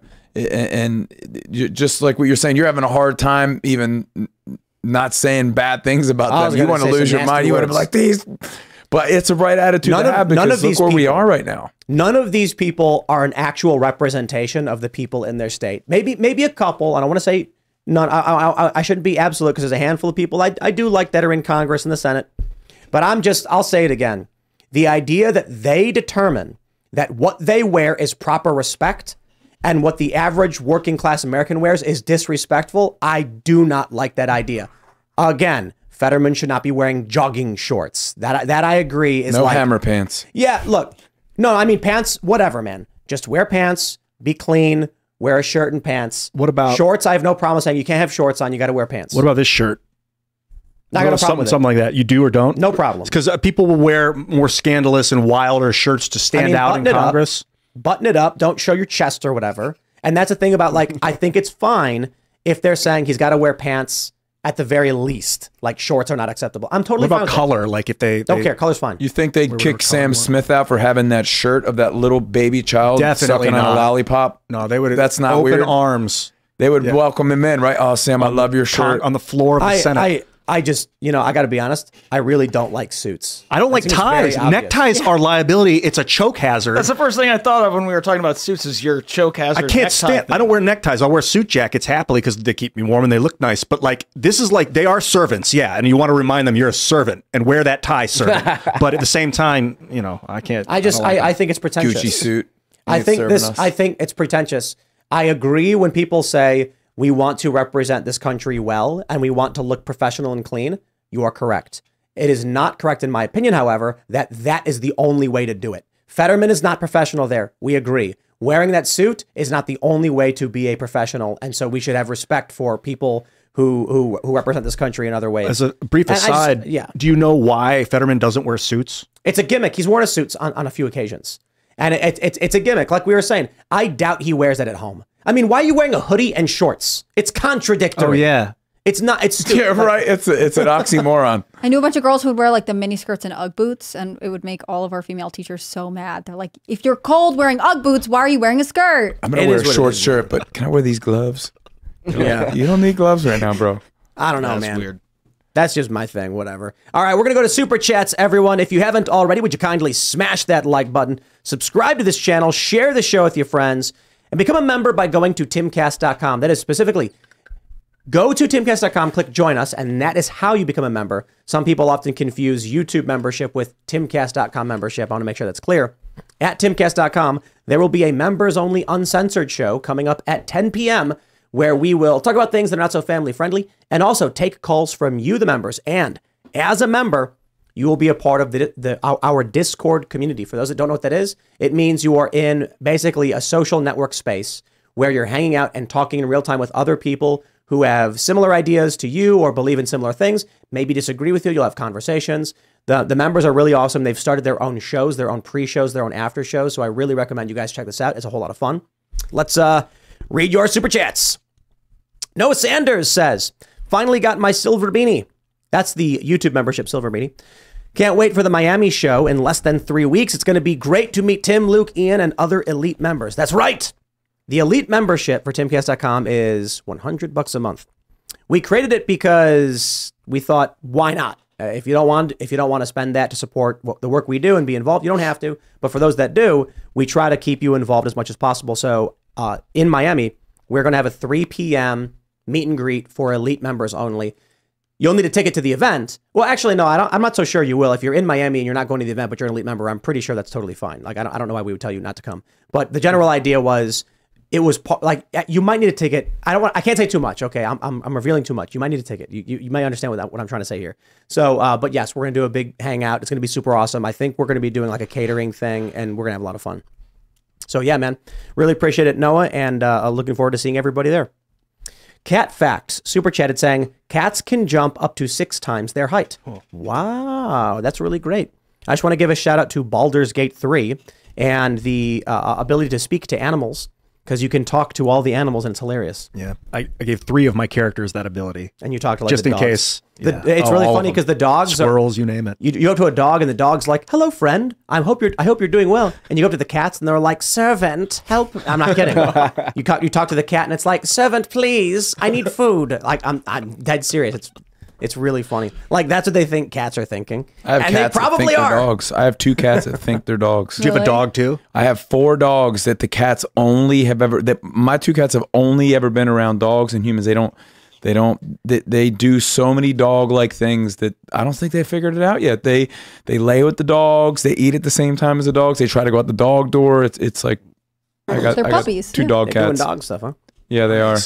All right. Max Reddick says, Tim, you got to have Destiny back on to debate Joe Biden's corruption regarding the quid pro quo. He's heard the arguments, but isn't buying it. Yes, I just watched a two-hour video of Destiny on his channel, which you should watch from I think it's yesterday And of a guy just explaining everything from 2014, and I, I watched about 40 minutes of it so and far. then he just goes, no. no, he's he's writing it down as the guy's explaining it to him, and we should have the guy that explained it to him on the show because he knows everything, everything. And- he and- knows so much. But what is Destiny's response? Did he say, I watched about 30. Yeah, he's like, just just keep, don't worry about Donald Trump because the guy's like, and I should point out that, that if this happened with Trump Jr. and Destiny's like, don't worry about that. Just I'm, my brain is open. I want the information. Yeah. And the title is De- Destiny. Here's the conserva pill or whatever. And it's pretty, it's wonderfully entertaining. Not only to see someone learning, but to have the data. It is not a conservative position to point out Joe Biden did these things. Hello, it is Ryan, and I was on a flight the other day playing one of my favorite social spin slot games on chumbacasino.com. I looked over the person sitting next to me, and you know what they were doing?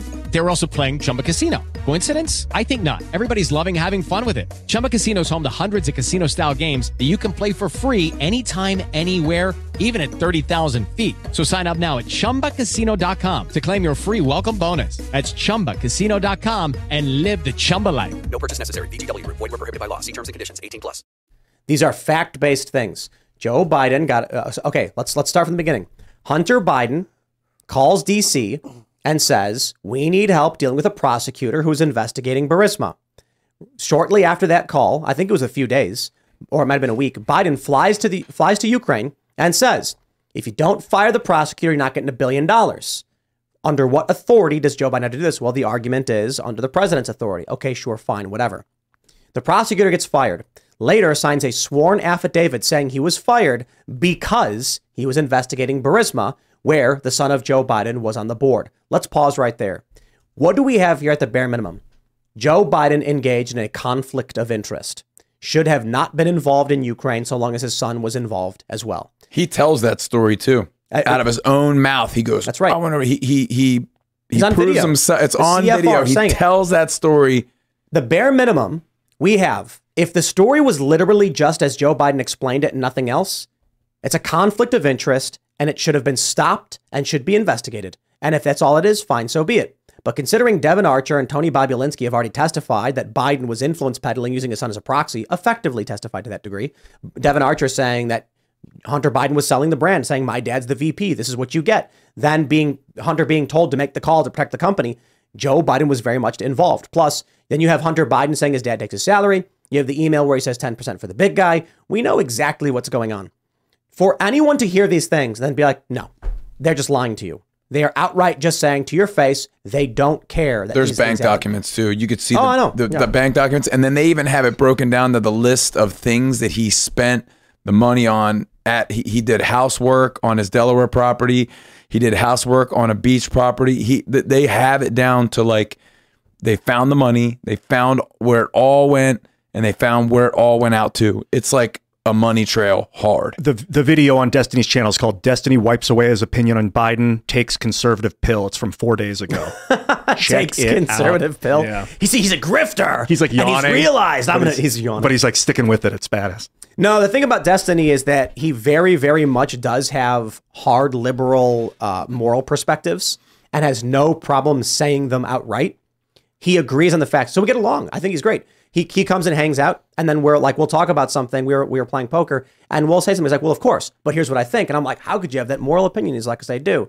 For example, the first time he came on, he made a comment about the COVID uh, policies they were the, the policies they implemented using COVID during uh, as a, using the crisis as, as as an excuse to steamroll things through. And his response wasn't, "No, that never happened." It was, "When else would you do it?" And so it's like he understands the fact. When COVID happened, they steamrolled in policies exploiting the crisis. My my my view is that's an immoral thing to do. His his view was, when else would they do it? They need to implement change. This is the perfect time. And I'm like, that's interesting. And he's totally honest about his his views morally. And I, I- okay, we disagree on that. That's fine. You're allowed to. So I'm, I'm a big fan. I look. I'll, I'll I'll I'll check that out. It's good. All right, Matt Kinder says, I'm heading to Miami so I can ask Hannah Claire to marry me, and I get to meet Trump Jr. as well. What a day. I can't wait. She might say no. Just be prepared. Oh, yeah. I'm not- I, am just going to direct all inquiries to uh, Dane Font on Twitter and also just like send your dowries to my dad, you know? Yeah. And, uh, well, you know, and actually, because Bitcoin. of, Bitcoin. because of the Me Too movement, Several goats. you know, we're, we're going to have to tell you that you're not allowed to do that. But Carter will be there, and you can certainly propose to him because he's a guy, so it's not a Me Too thing. No. Yeah. yeah. shot, I guess. All right, let's grab some more super chats. Jeremy Paul says, first time being able to make it by eight. Love the show. Keep doing what you're doing. Please ask Phil and these fellas about their thoughts on BRRF 2023. Love the rock genre. Keep up the work, guys. Are you familiar with that? What Blue Ridge? Oh, is that Blue Ridge Rock Fest? Yeah. Yeah. w- w- were oh, you guys there? Nah, we weren't there. We had a great experience last year. You guys were with us. That was us. awesome. We Yeah, got it to was see you guys awesome. play. It was so, amazing. Oh, thank you. We had a great time with you guys, and, and our this guy, experience this guy's was great. throwing the drumstick in the air as he's playing With amazing posture. Trevor's posture is incredible. It's Yoga, fantastic man. posture. Yoga. He does got great posture. It's good posture. No yoga. But we, didn't, we, didn't, we, didn't, we didn't go either. I mean, So you were saying there was hail? We dodged the bullet. Yeah, we didn't go. It was rough Yeah, this so year. so this is hearsay. Like I wasn't there, but um, the tour we're on right now, the sound guy is the uh, dang who who was the uh, who was he doing the sound for? Um, ah, I don't remember. It was Black Label Society's guitar player, maybe. I don't know. Um, I It was a know. disaster He, he was there. He was there, and he didn't even leave this hotel because th- he said that there was a ton of hell, and they had to cancel the whole thing. The whole and thing. The whole thing. They moved locations from last year, which last year was you were there. Yeah, Even yeah. though it was raining, it was very smooth. All the bands were on time. All the bands got to play. It was Yeah. Great. This year they moved locations. They had trouble shuttling people to and from the show, and uh, there was really horrible weather, so I hope they they had to bounce deal back. with that. I, I, I support Blue Ridge Rock Festival. Yeah, they're we love it. They treat us great, and I really hope they bounce back from this. If you're a fan listening, don't give up on them. Give them another chance. It was a lot of fun last It's a year. fun, So fun, good. fun It was amazing. festival. They don't control the weather, you know. They don't control the weather. Independently owned, you know, for now until. Is it? Yeah, That's and- great. It's it's massive. I got to see GWAR and Tenacious D. I think I think Tenacious D was right after GWAR. Every time a corporate entity buys one of these things, we get exiled. Uh, Adelitas Way is the first band out. Seriously, we used to do uh, a couple of big ones, and then and then the corporate faction it gets so successful, the corporate uh, monsters come in and they buy the festival, and then and then that next year, I'm I'm like, hey, we doing. We doing ink on the clink again? They're like, nah, man, it got bought out. You'll never play it again. Wow. It's like, yeah, you, you as an We gotta do our independent own. act, yeah, we got to do our own. We got to do our own. We got some stuff we're working on in the background. Uh, we're we're uh, putting together a convention. Okay. I, I won't say too much until we get the ball rolling on it, but we're looking at areas, uh, an area probably out here in uh, in, in some some part of Appalachia where we can get a, a big enough space.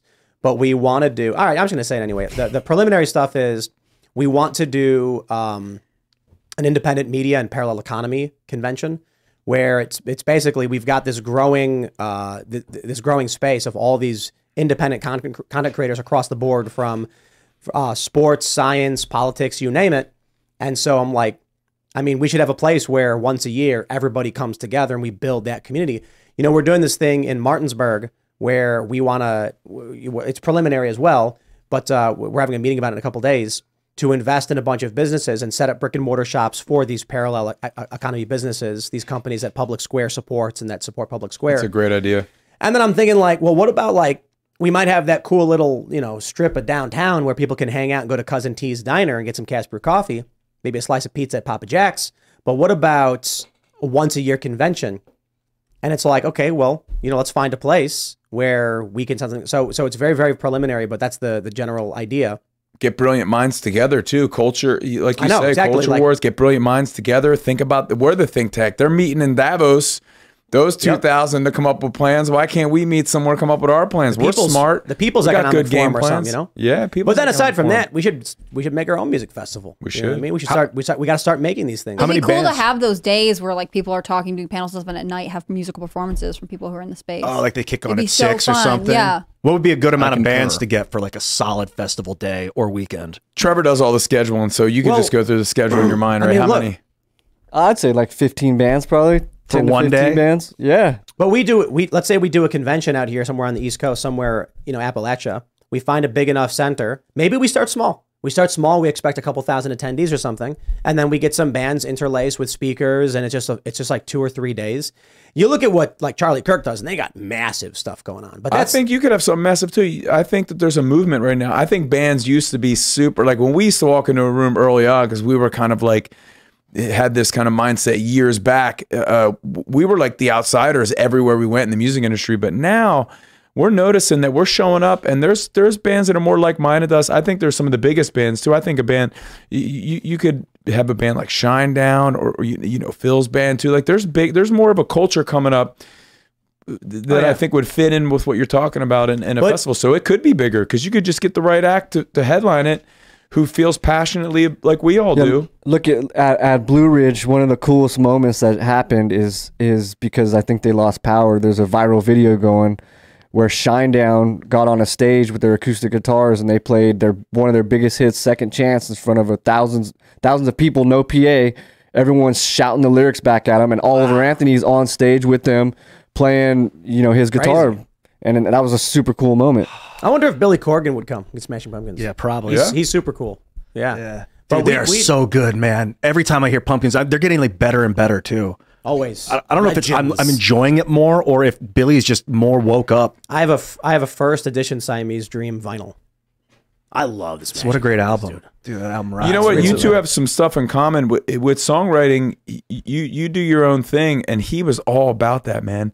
When you listen to him talk about songwriting, he's like, I want to do things that are different. I want to go and be myself and try all these change. Like he he was very very. Sometimes when I hear your songwriting and when I listen to you, your writing reminds me of of Billy's. Would be cool. I met him. I met him once. He's uh, uh he he signed a poster for me, and he it was it was it's a crazy story because I met him all excited, and he was like, "You're Tim Pool," and I was like, "Whoa." like this is a crazy day for me. I was, I was, this was several years ago, but I'm a huge fan. I've, I've grew up listening to Smashing Pumpkins. They're like one of my favorite bands.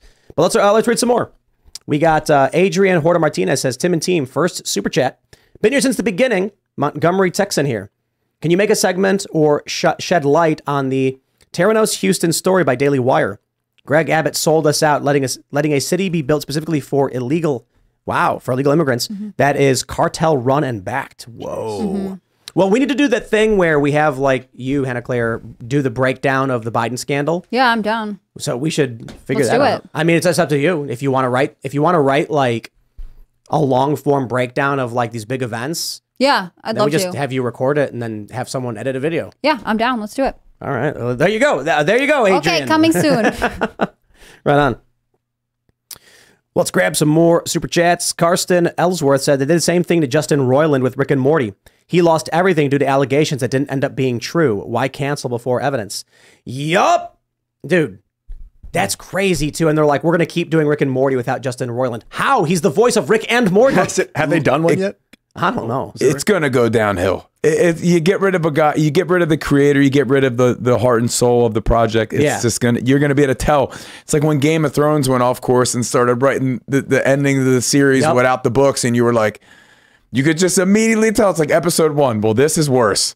Oh man, dude! Like the part where it's like they fly a dragon across the entire continent in, a, in an hour. It's just like, did they think about what was going on from the north wall all the way south? Like this is the stupidest. thing Logic went out the window. Sound familiar? Dude, the new Rick and Morty is going to be hilarious because you're going to get, it's going to show Morty. It's going to be like, hey, I'm Morty. And then Rick's going to be like, oh, Morty, I'm Rick. And you're going to be like, what is this? This is weird. I wonder if they'll use all the Marty AI. and Rock, they'll be like AI, off-brand dude. cereal. They're probably rapidly trying to build the AI program right now to mimic Roiland's voice, and like we own the rights. It needs to be put an end to the the the the, the guilty right out the gate needs to go away. That I'm needs willing to to bet. stop now. It needs to be innocent until proven guilty, and that's it. That's huge, dude. Supporting innocence is such a big part of what we're going through right now. Bro, I'm willing to bet that I can drop Rick's voice, Justin Roiland's uh, voice, into Eleven Labs, and it will give us Rick. But we'll do this in the members only show because I'm, we're, we're in Super Chats now, and we're going to talk about AI anyway. So as we're talking about the AI stuff, I will attempt to clone the voice of Justin Roiland, and I think it'll take 30 seconds. I seriously think it'll take 30 seconds. Hmm. Let's read some more Super Chats. Waffle Sensei says, I had a Twitter poll. I had a poll on Twitter today, and 25% of the people that took my poll were graped by Russell Russell Brand. Oh, I see. That's right. Now you've got a lot more allegations to add to the list, huh? Neurodivergent says, Dear Ian, you are the Canada of Timcast IRL. Sincerely, a Canadian. Just a friendly ally to the north. That's right. Canada's got a great culture. I say that because I am Canadian oh, also. I love Canada. We used All to right. vacation there. RP says, Who would win in a fight, Bruce Lee versus Tarzan? Scenario, jungle clearing, no weapons. I'm sorry, that's a bad question. It's Bruce Lee, no question.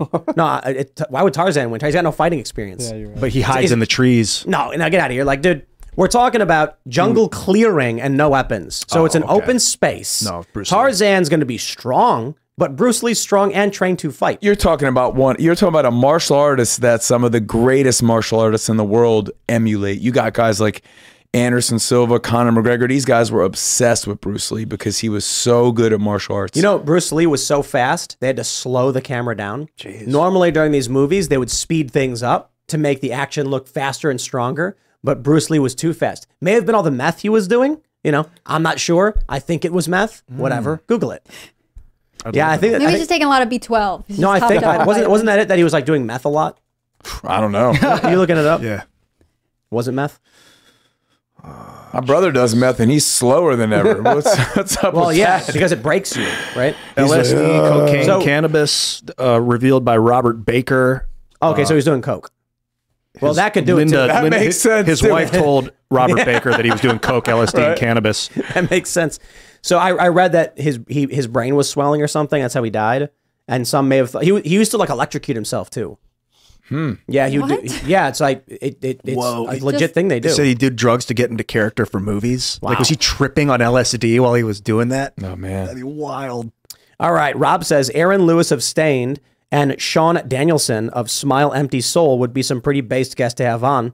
It would also be cool to hear from them and Phil talk about their time in the industry. Aaron Lewis is going to be out here uh, soon. They're both my friends, man. You know you know Aaron Lewis? I know You should hit him up. Tell him to come Yeah, on because he's, Sean. he's actually going to be here. He's going to be at uh, Hollywood Charlestown.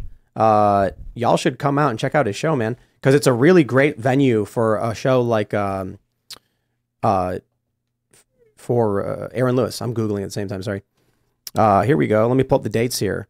We'll give a shout out to him. Uh, December 1st, he's going to be here. December 1st and 2nd, he's going to be at Hollywood Casino at Charlestown Races in Charlestown, West Virginia. It's about an hour outside of DC. Y'all should come. Uh, he's been out here before, but it uh, I, I was I was thinking about this too. I'm like, try, it would be cool to get in touch with him and see if while he's out here, I don't I don't know what his tour might I, be like. I can connect you guys. I can get it done. Hit him up. I mean, it would be an honor. That'd be so amazing if he if we could have him on the show around that time. I'll make the connection. It's tough though because he might have to leave before. Well, let's just you know what see. I mean? Let's let's, let's try to make it happen. That'd be so amazing. Yep. We're big Sean fans. from Smile Empty would definitely come on. Well, yeah, we're, we're looking to do a tour together. So I've been talking to him. Yeah, th- these are two guys that I that I that I feel like I can maybe connect the dots. If you want to Do it to it, man. Let's read some more. We got Brandon Smith who says over 90% of corn, soybeans, and sugar beets in the U.S. are genetically modified.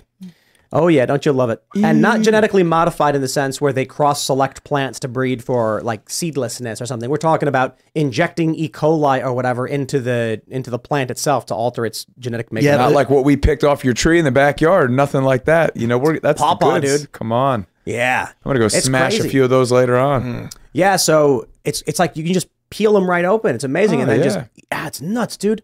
I couldn't imagine, you know, if you if if it's 200, 300 years ago, just living out here, you're like, I can't wait for September when the food is just literally everywhere. Oh We- yeah. So we've got wild grapes everywhere.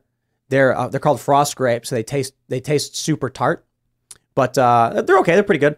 We get berry season. You get a bunch of fruits. We got pears. It's just there's so much fruit. We might as well be living on a farm. It's at Thanksgiving. They made a holiday because it was so wondrous when you didn't starve at the end of the. Yeah, you guys got nothing to worry about, man. When, when I, I'm glad that you that you the inform people, you inform people on what's going on out there, but you are away from the hustle and bustle. You've got fruit growing in your backyard. There are no, I don't think there's anything uh, to fret over here. The only we got, downside we got is like 20 deer the, just around this property. It's nuts. The downside is I don't feel a pulse on the the nature of humanity very well out here. I feel isolated. We do. Yeah, but bro, bro, the the, the culture, uh, uh, the culture, the the pulse on the culture of humanity is not in cities.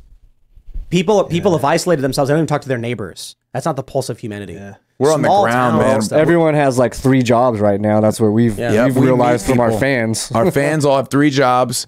They're working multiple jobs. Uh, multiple fans of ours uh, were retired and have come out of retirement. Yeah, that's the unemployment numbers. Yep, Is people and- have had to go back to work. We are on the ground in America on a van. You know, we have a sprinter van. We drive it across the whole country. We stay in hotels. We've been we've done hundred dates. By the end of this run, we'll do hundred dates for the year.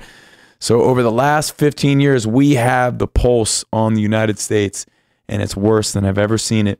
And we can't let that bake into our minds because we got to turn it around. It's time to turn it around. We can't let negativity win this battle to where we fall into a negative mindset and it just keeps getting more negative. We got to turn it around right now. We've got to understand where we're at. We see the pulse, the U.S., it's in a negative direction. It's time to kick it into gear, become united, be a swarm of bees instead of one singular bee. Together, they'll, prop, they'll run, man. One bee's bugging you, you can slap it away. 50 bees are coming at you, you run. We need to all stick together, come together, and and and set the tone for the future for us right now. We're not going to accept the direction that we're heading in right now. It's not good on the ground. We got one just for you guys. Falcon Laser says, I love Adelitas Ways song Get It On. However, it sounds really distorted. I'd pay for a remastered version that has a better sound quality. Is that like an older song or something? Or Yeah, it's Wonder what she's listening on. Yeah, it's probably something we just put out to. You know, I, I like that song too, and and uh, sometimes we, we go in the studio and, and we make what we want, and it sounds really different, and then it, and it and it doesn't make a record or it doesn't make you know our plans, and then eventually we we put it out for our fans because it's you, you get into the mode of like why not right Yeah. let them hear it so i think get it on it just it just yeah the budget might not have been the highest for that song that it could have been maybe never- it needs to be remastered i don't know i'll look into that that's you, good You never know because uh, I hear all these stories where it's like the band says, This is it. This is our hit song. They put it out and no one cares. And then they're like, Well, here's a B side. And then boom, number one. And they're Right. like, Damn. always happens Yeah. Like, well, I guess that's one people like, you know? I thought that was a danger of experimenting as a musician is if you create an experiment that hits the top, then you're like, well, I don't know how I made that one, that crazy weird thing. Now I've got to try and do you ever get that fear and just end up staying in a lane that's like, I know they like it. Let's No, do more my, of that. my biggest, I have the opposite fear. I want to go in the studio. I still want to write the best song in the world. Every time I go in the studio, I've got that kind of like challenge for myself. I'd love to to write just the greatest song that exists at that moment in time, a timeless song. Um, but I think what scares me is what if you had your whole career where your songs were what they were, and then you covered a song, and the cover song became your biggest song. That's, That's my true for a lot- fear. that's true for a lot of bands. Yeah, I, I don't. I don't. That's that's, uh, I think that's uh, Orgy and Shiny Toy Guns. I think That's good for them. So many bands. It's Yeah. so many bands, and it's good for them. But as far as my personal legacy, it would bum me out if I looked at my catalog of seven records and the number one top most listened to song was one I didn't write. It would it would kind of make me like be like, but bro, bro. Even of these top songs, were they even written by the person who performed them? Probably not. Some of them are. Some some like It's an easier way in the industry to write a, to, to cover a, a smash. Not, and not, I'm not saying that. I'm saying like an artist will be given a song by a production company Oh, yeah. saying like, "We wrote this song. It's really good, and you're the person to perform it. Like it." Max Martin, he was notorious to give the the Backstreet Boys and Britney. Oh, he'd yeah, all their every stuff. song. He wrote them all. My uncle's band in the '70s, Tin Huey. He was uh, Michael Aylward, the lead singer. They hit it big with a, a Monkees cover and never went anywhere. It never really went anywhere. They had a Sony, I think it was Sony deal, two records, but it was just so popular. The cover, the already awesome song, and they were like Devo. They didn't really have like a, it was that weird uh, Akron sound they had going on. Well, I'll tell you this though, for for in, in a lot of ways, if you're, I, I would rather go see a cover band than like most local bands. That's a good. Well, look, good you go point. you go to a bar see a cover band, you're gonna hear a bunch of songs you know and like live in person, and it's fun, and it's not like you're going to the actual show of the band who wrote it. Like if you want to go see Muse perform, you go see Muse perform. If you're hanging out with your friends and there's a bar and they have a cover band playing, it's gonna be fun, especially if they do requests. Like I've seen, like you guys have probably seen live band karaoke. Oh yeah. But if like if my friends say like, hey, we're gonna go out on Friday night, there's a show, and I'm like, by who? And they're gonna name some like three random bands. I'll be like, I have no disrespect to these bands, Right. man. I just don't know who they are. And They are fun nights. The the con. I think that's one thing that's getting lost a little bit. Like we're we're at the concerts every night. They're fun. They're fun nights out, and I think sometimes people lose. You know, the, everyone gets so drawn into oh, what type of music is it? Rock, country. Like look, look at look at a country concert. You there there's twenty thousand people at some of these shows, and then somehow rock got a bad name. But the rock concerts are fun, man. We play them every night, and we look out there and we're like, dude, people are missing out. Sometimes we we think that. The, No the nights are so fun. People are missing out. We're like, Peop- man, this, this is the thing. People need great. to go out and and interact and meet people. That- Like people used to go do stuff. Yeah. You know what? You know what's really really crazy about music? Because I grew up in it. I grew up in an age of recordings. We all did recordings and then MP3s. Yo, back in the I was watching um what movie was I watching? I was watching that thing you do. It's like Oh, back yeah. in the day, listening to music was going out. It was like I want to hear music. I can't hear it unless I go out somewhere. yeah. Like you, you can't even li- like so they have radio eventually and songs play on the radio and you're sitting there being like, "Man, I really want to hear that one song by that band, but I guess I'll, I'll get lucky if they play it." Before this, it was like you liked music, it was only on the weekends at night and someone had to play it for you. Nowadays, it's just ubiquitous.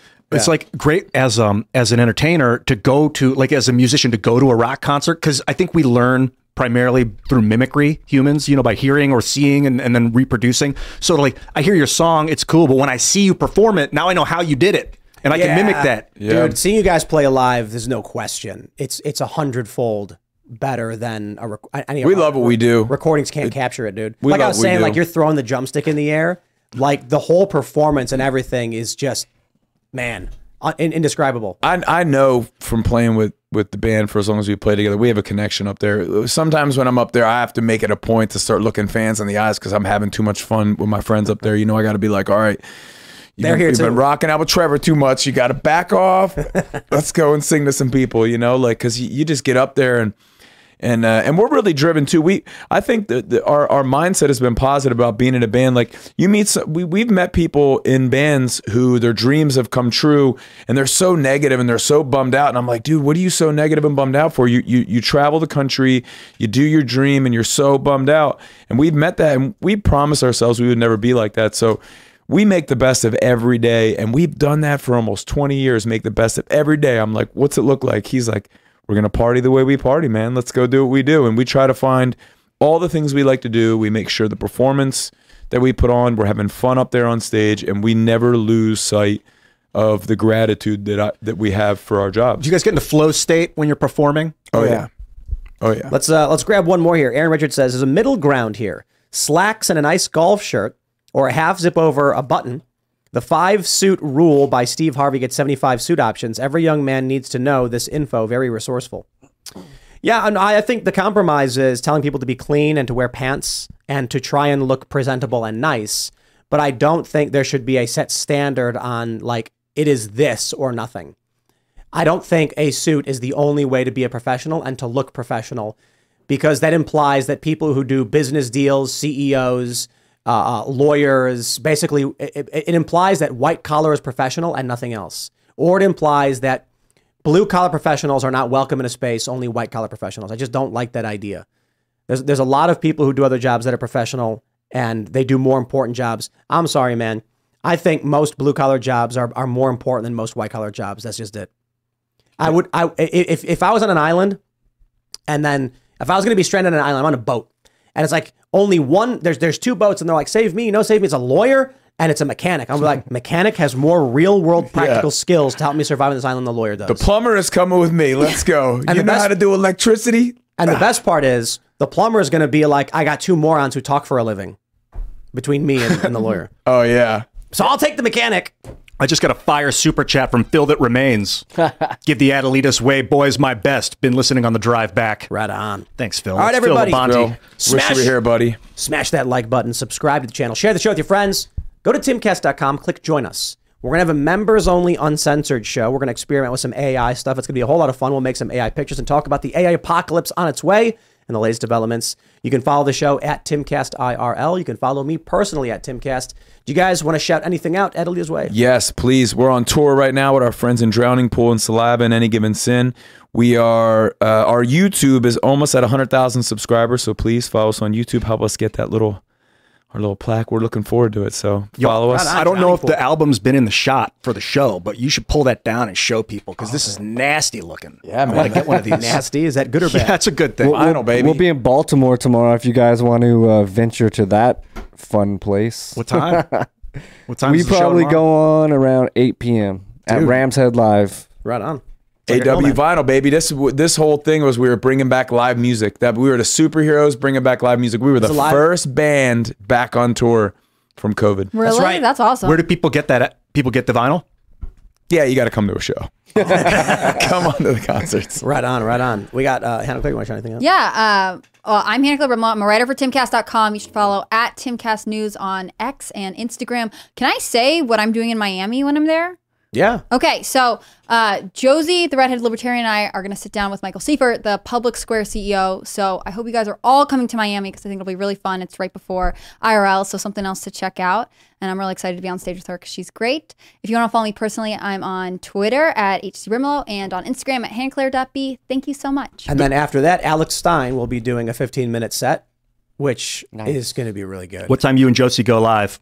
You know what time that starts? Uh, I think it's like six, but I don't know. You should just buy our tickets and come. and Yeah. we'll- we'll well, be it's not going to be live. No, we're not live, but we're Yeah. on stage, so we're exclusive to the event, which I think is Yeah. pretty cool. I just want to shout out Adelitas Way, Power, the newest single or one of the newest singles. I don't know if they're all, and I want people to check it out. I was uh, saying on this with you guys, it was awesome, and I hope we do it again. We should do it again pretty soon. Let's do it again. A little more, get even more integrated next time. Let's Song lock ourselves in the studio, man. Holler back at you, Ricky. Let's go. Love it every minute, baby. Check it out, Power. Where do people get it? Is it on iTunes? Everywhere. Check it out, Power. iTunes, Spotify, follow it everywhere. Power is is it's doing great, man. Visceral. Yeah. I like it. Yeah. Fun. All right, Carter. I enjoy the song too. I helped track some of Ian's harmonies, and once again, thank you guys for coming down. I still remember Rick when you sang "Happy Birthday" to a fan at Blue Ridge Rock Fest last year.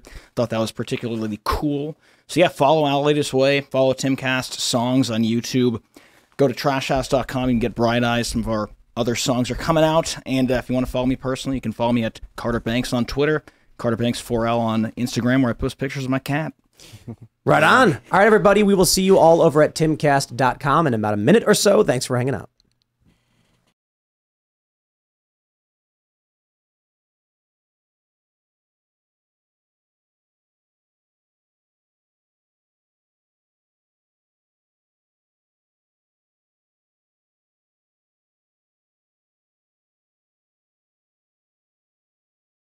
Is Ryan here, and I have a question for you. What do you do when you win?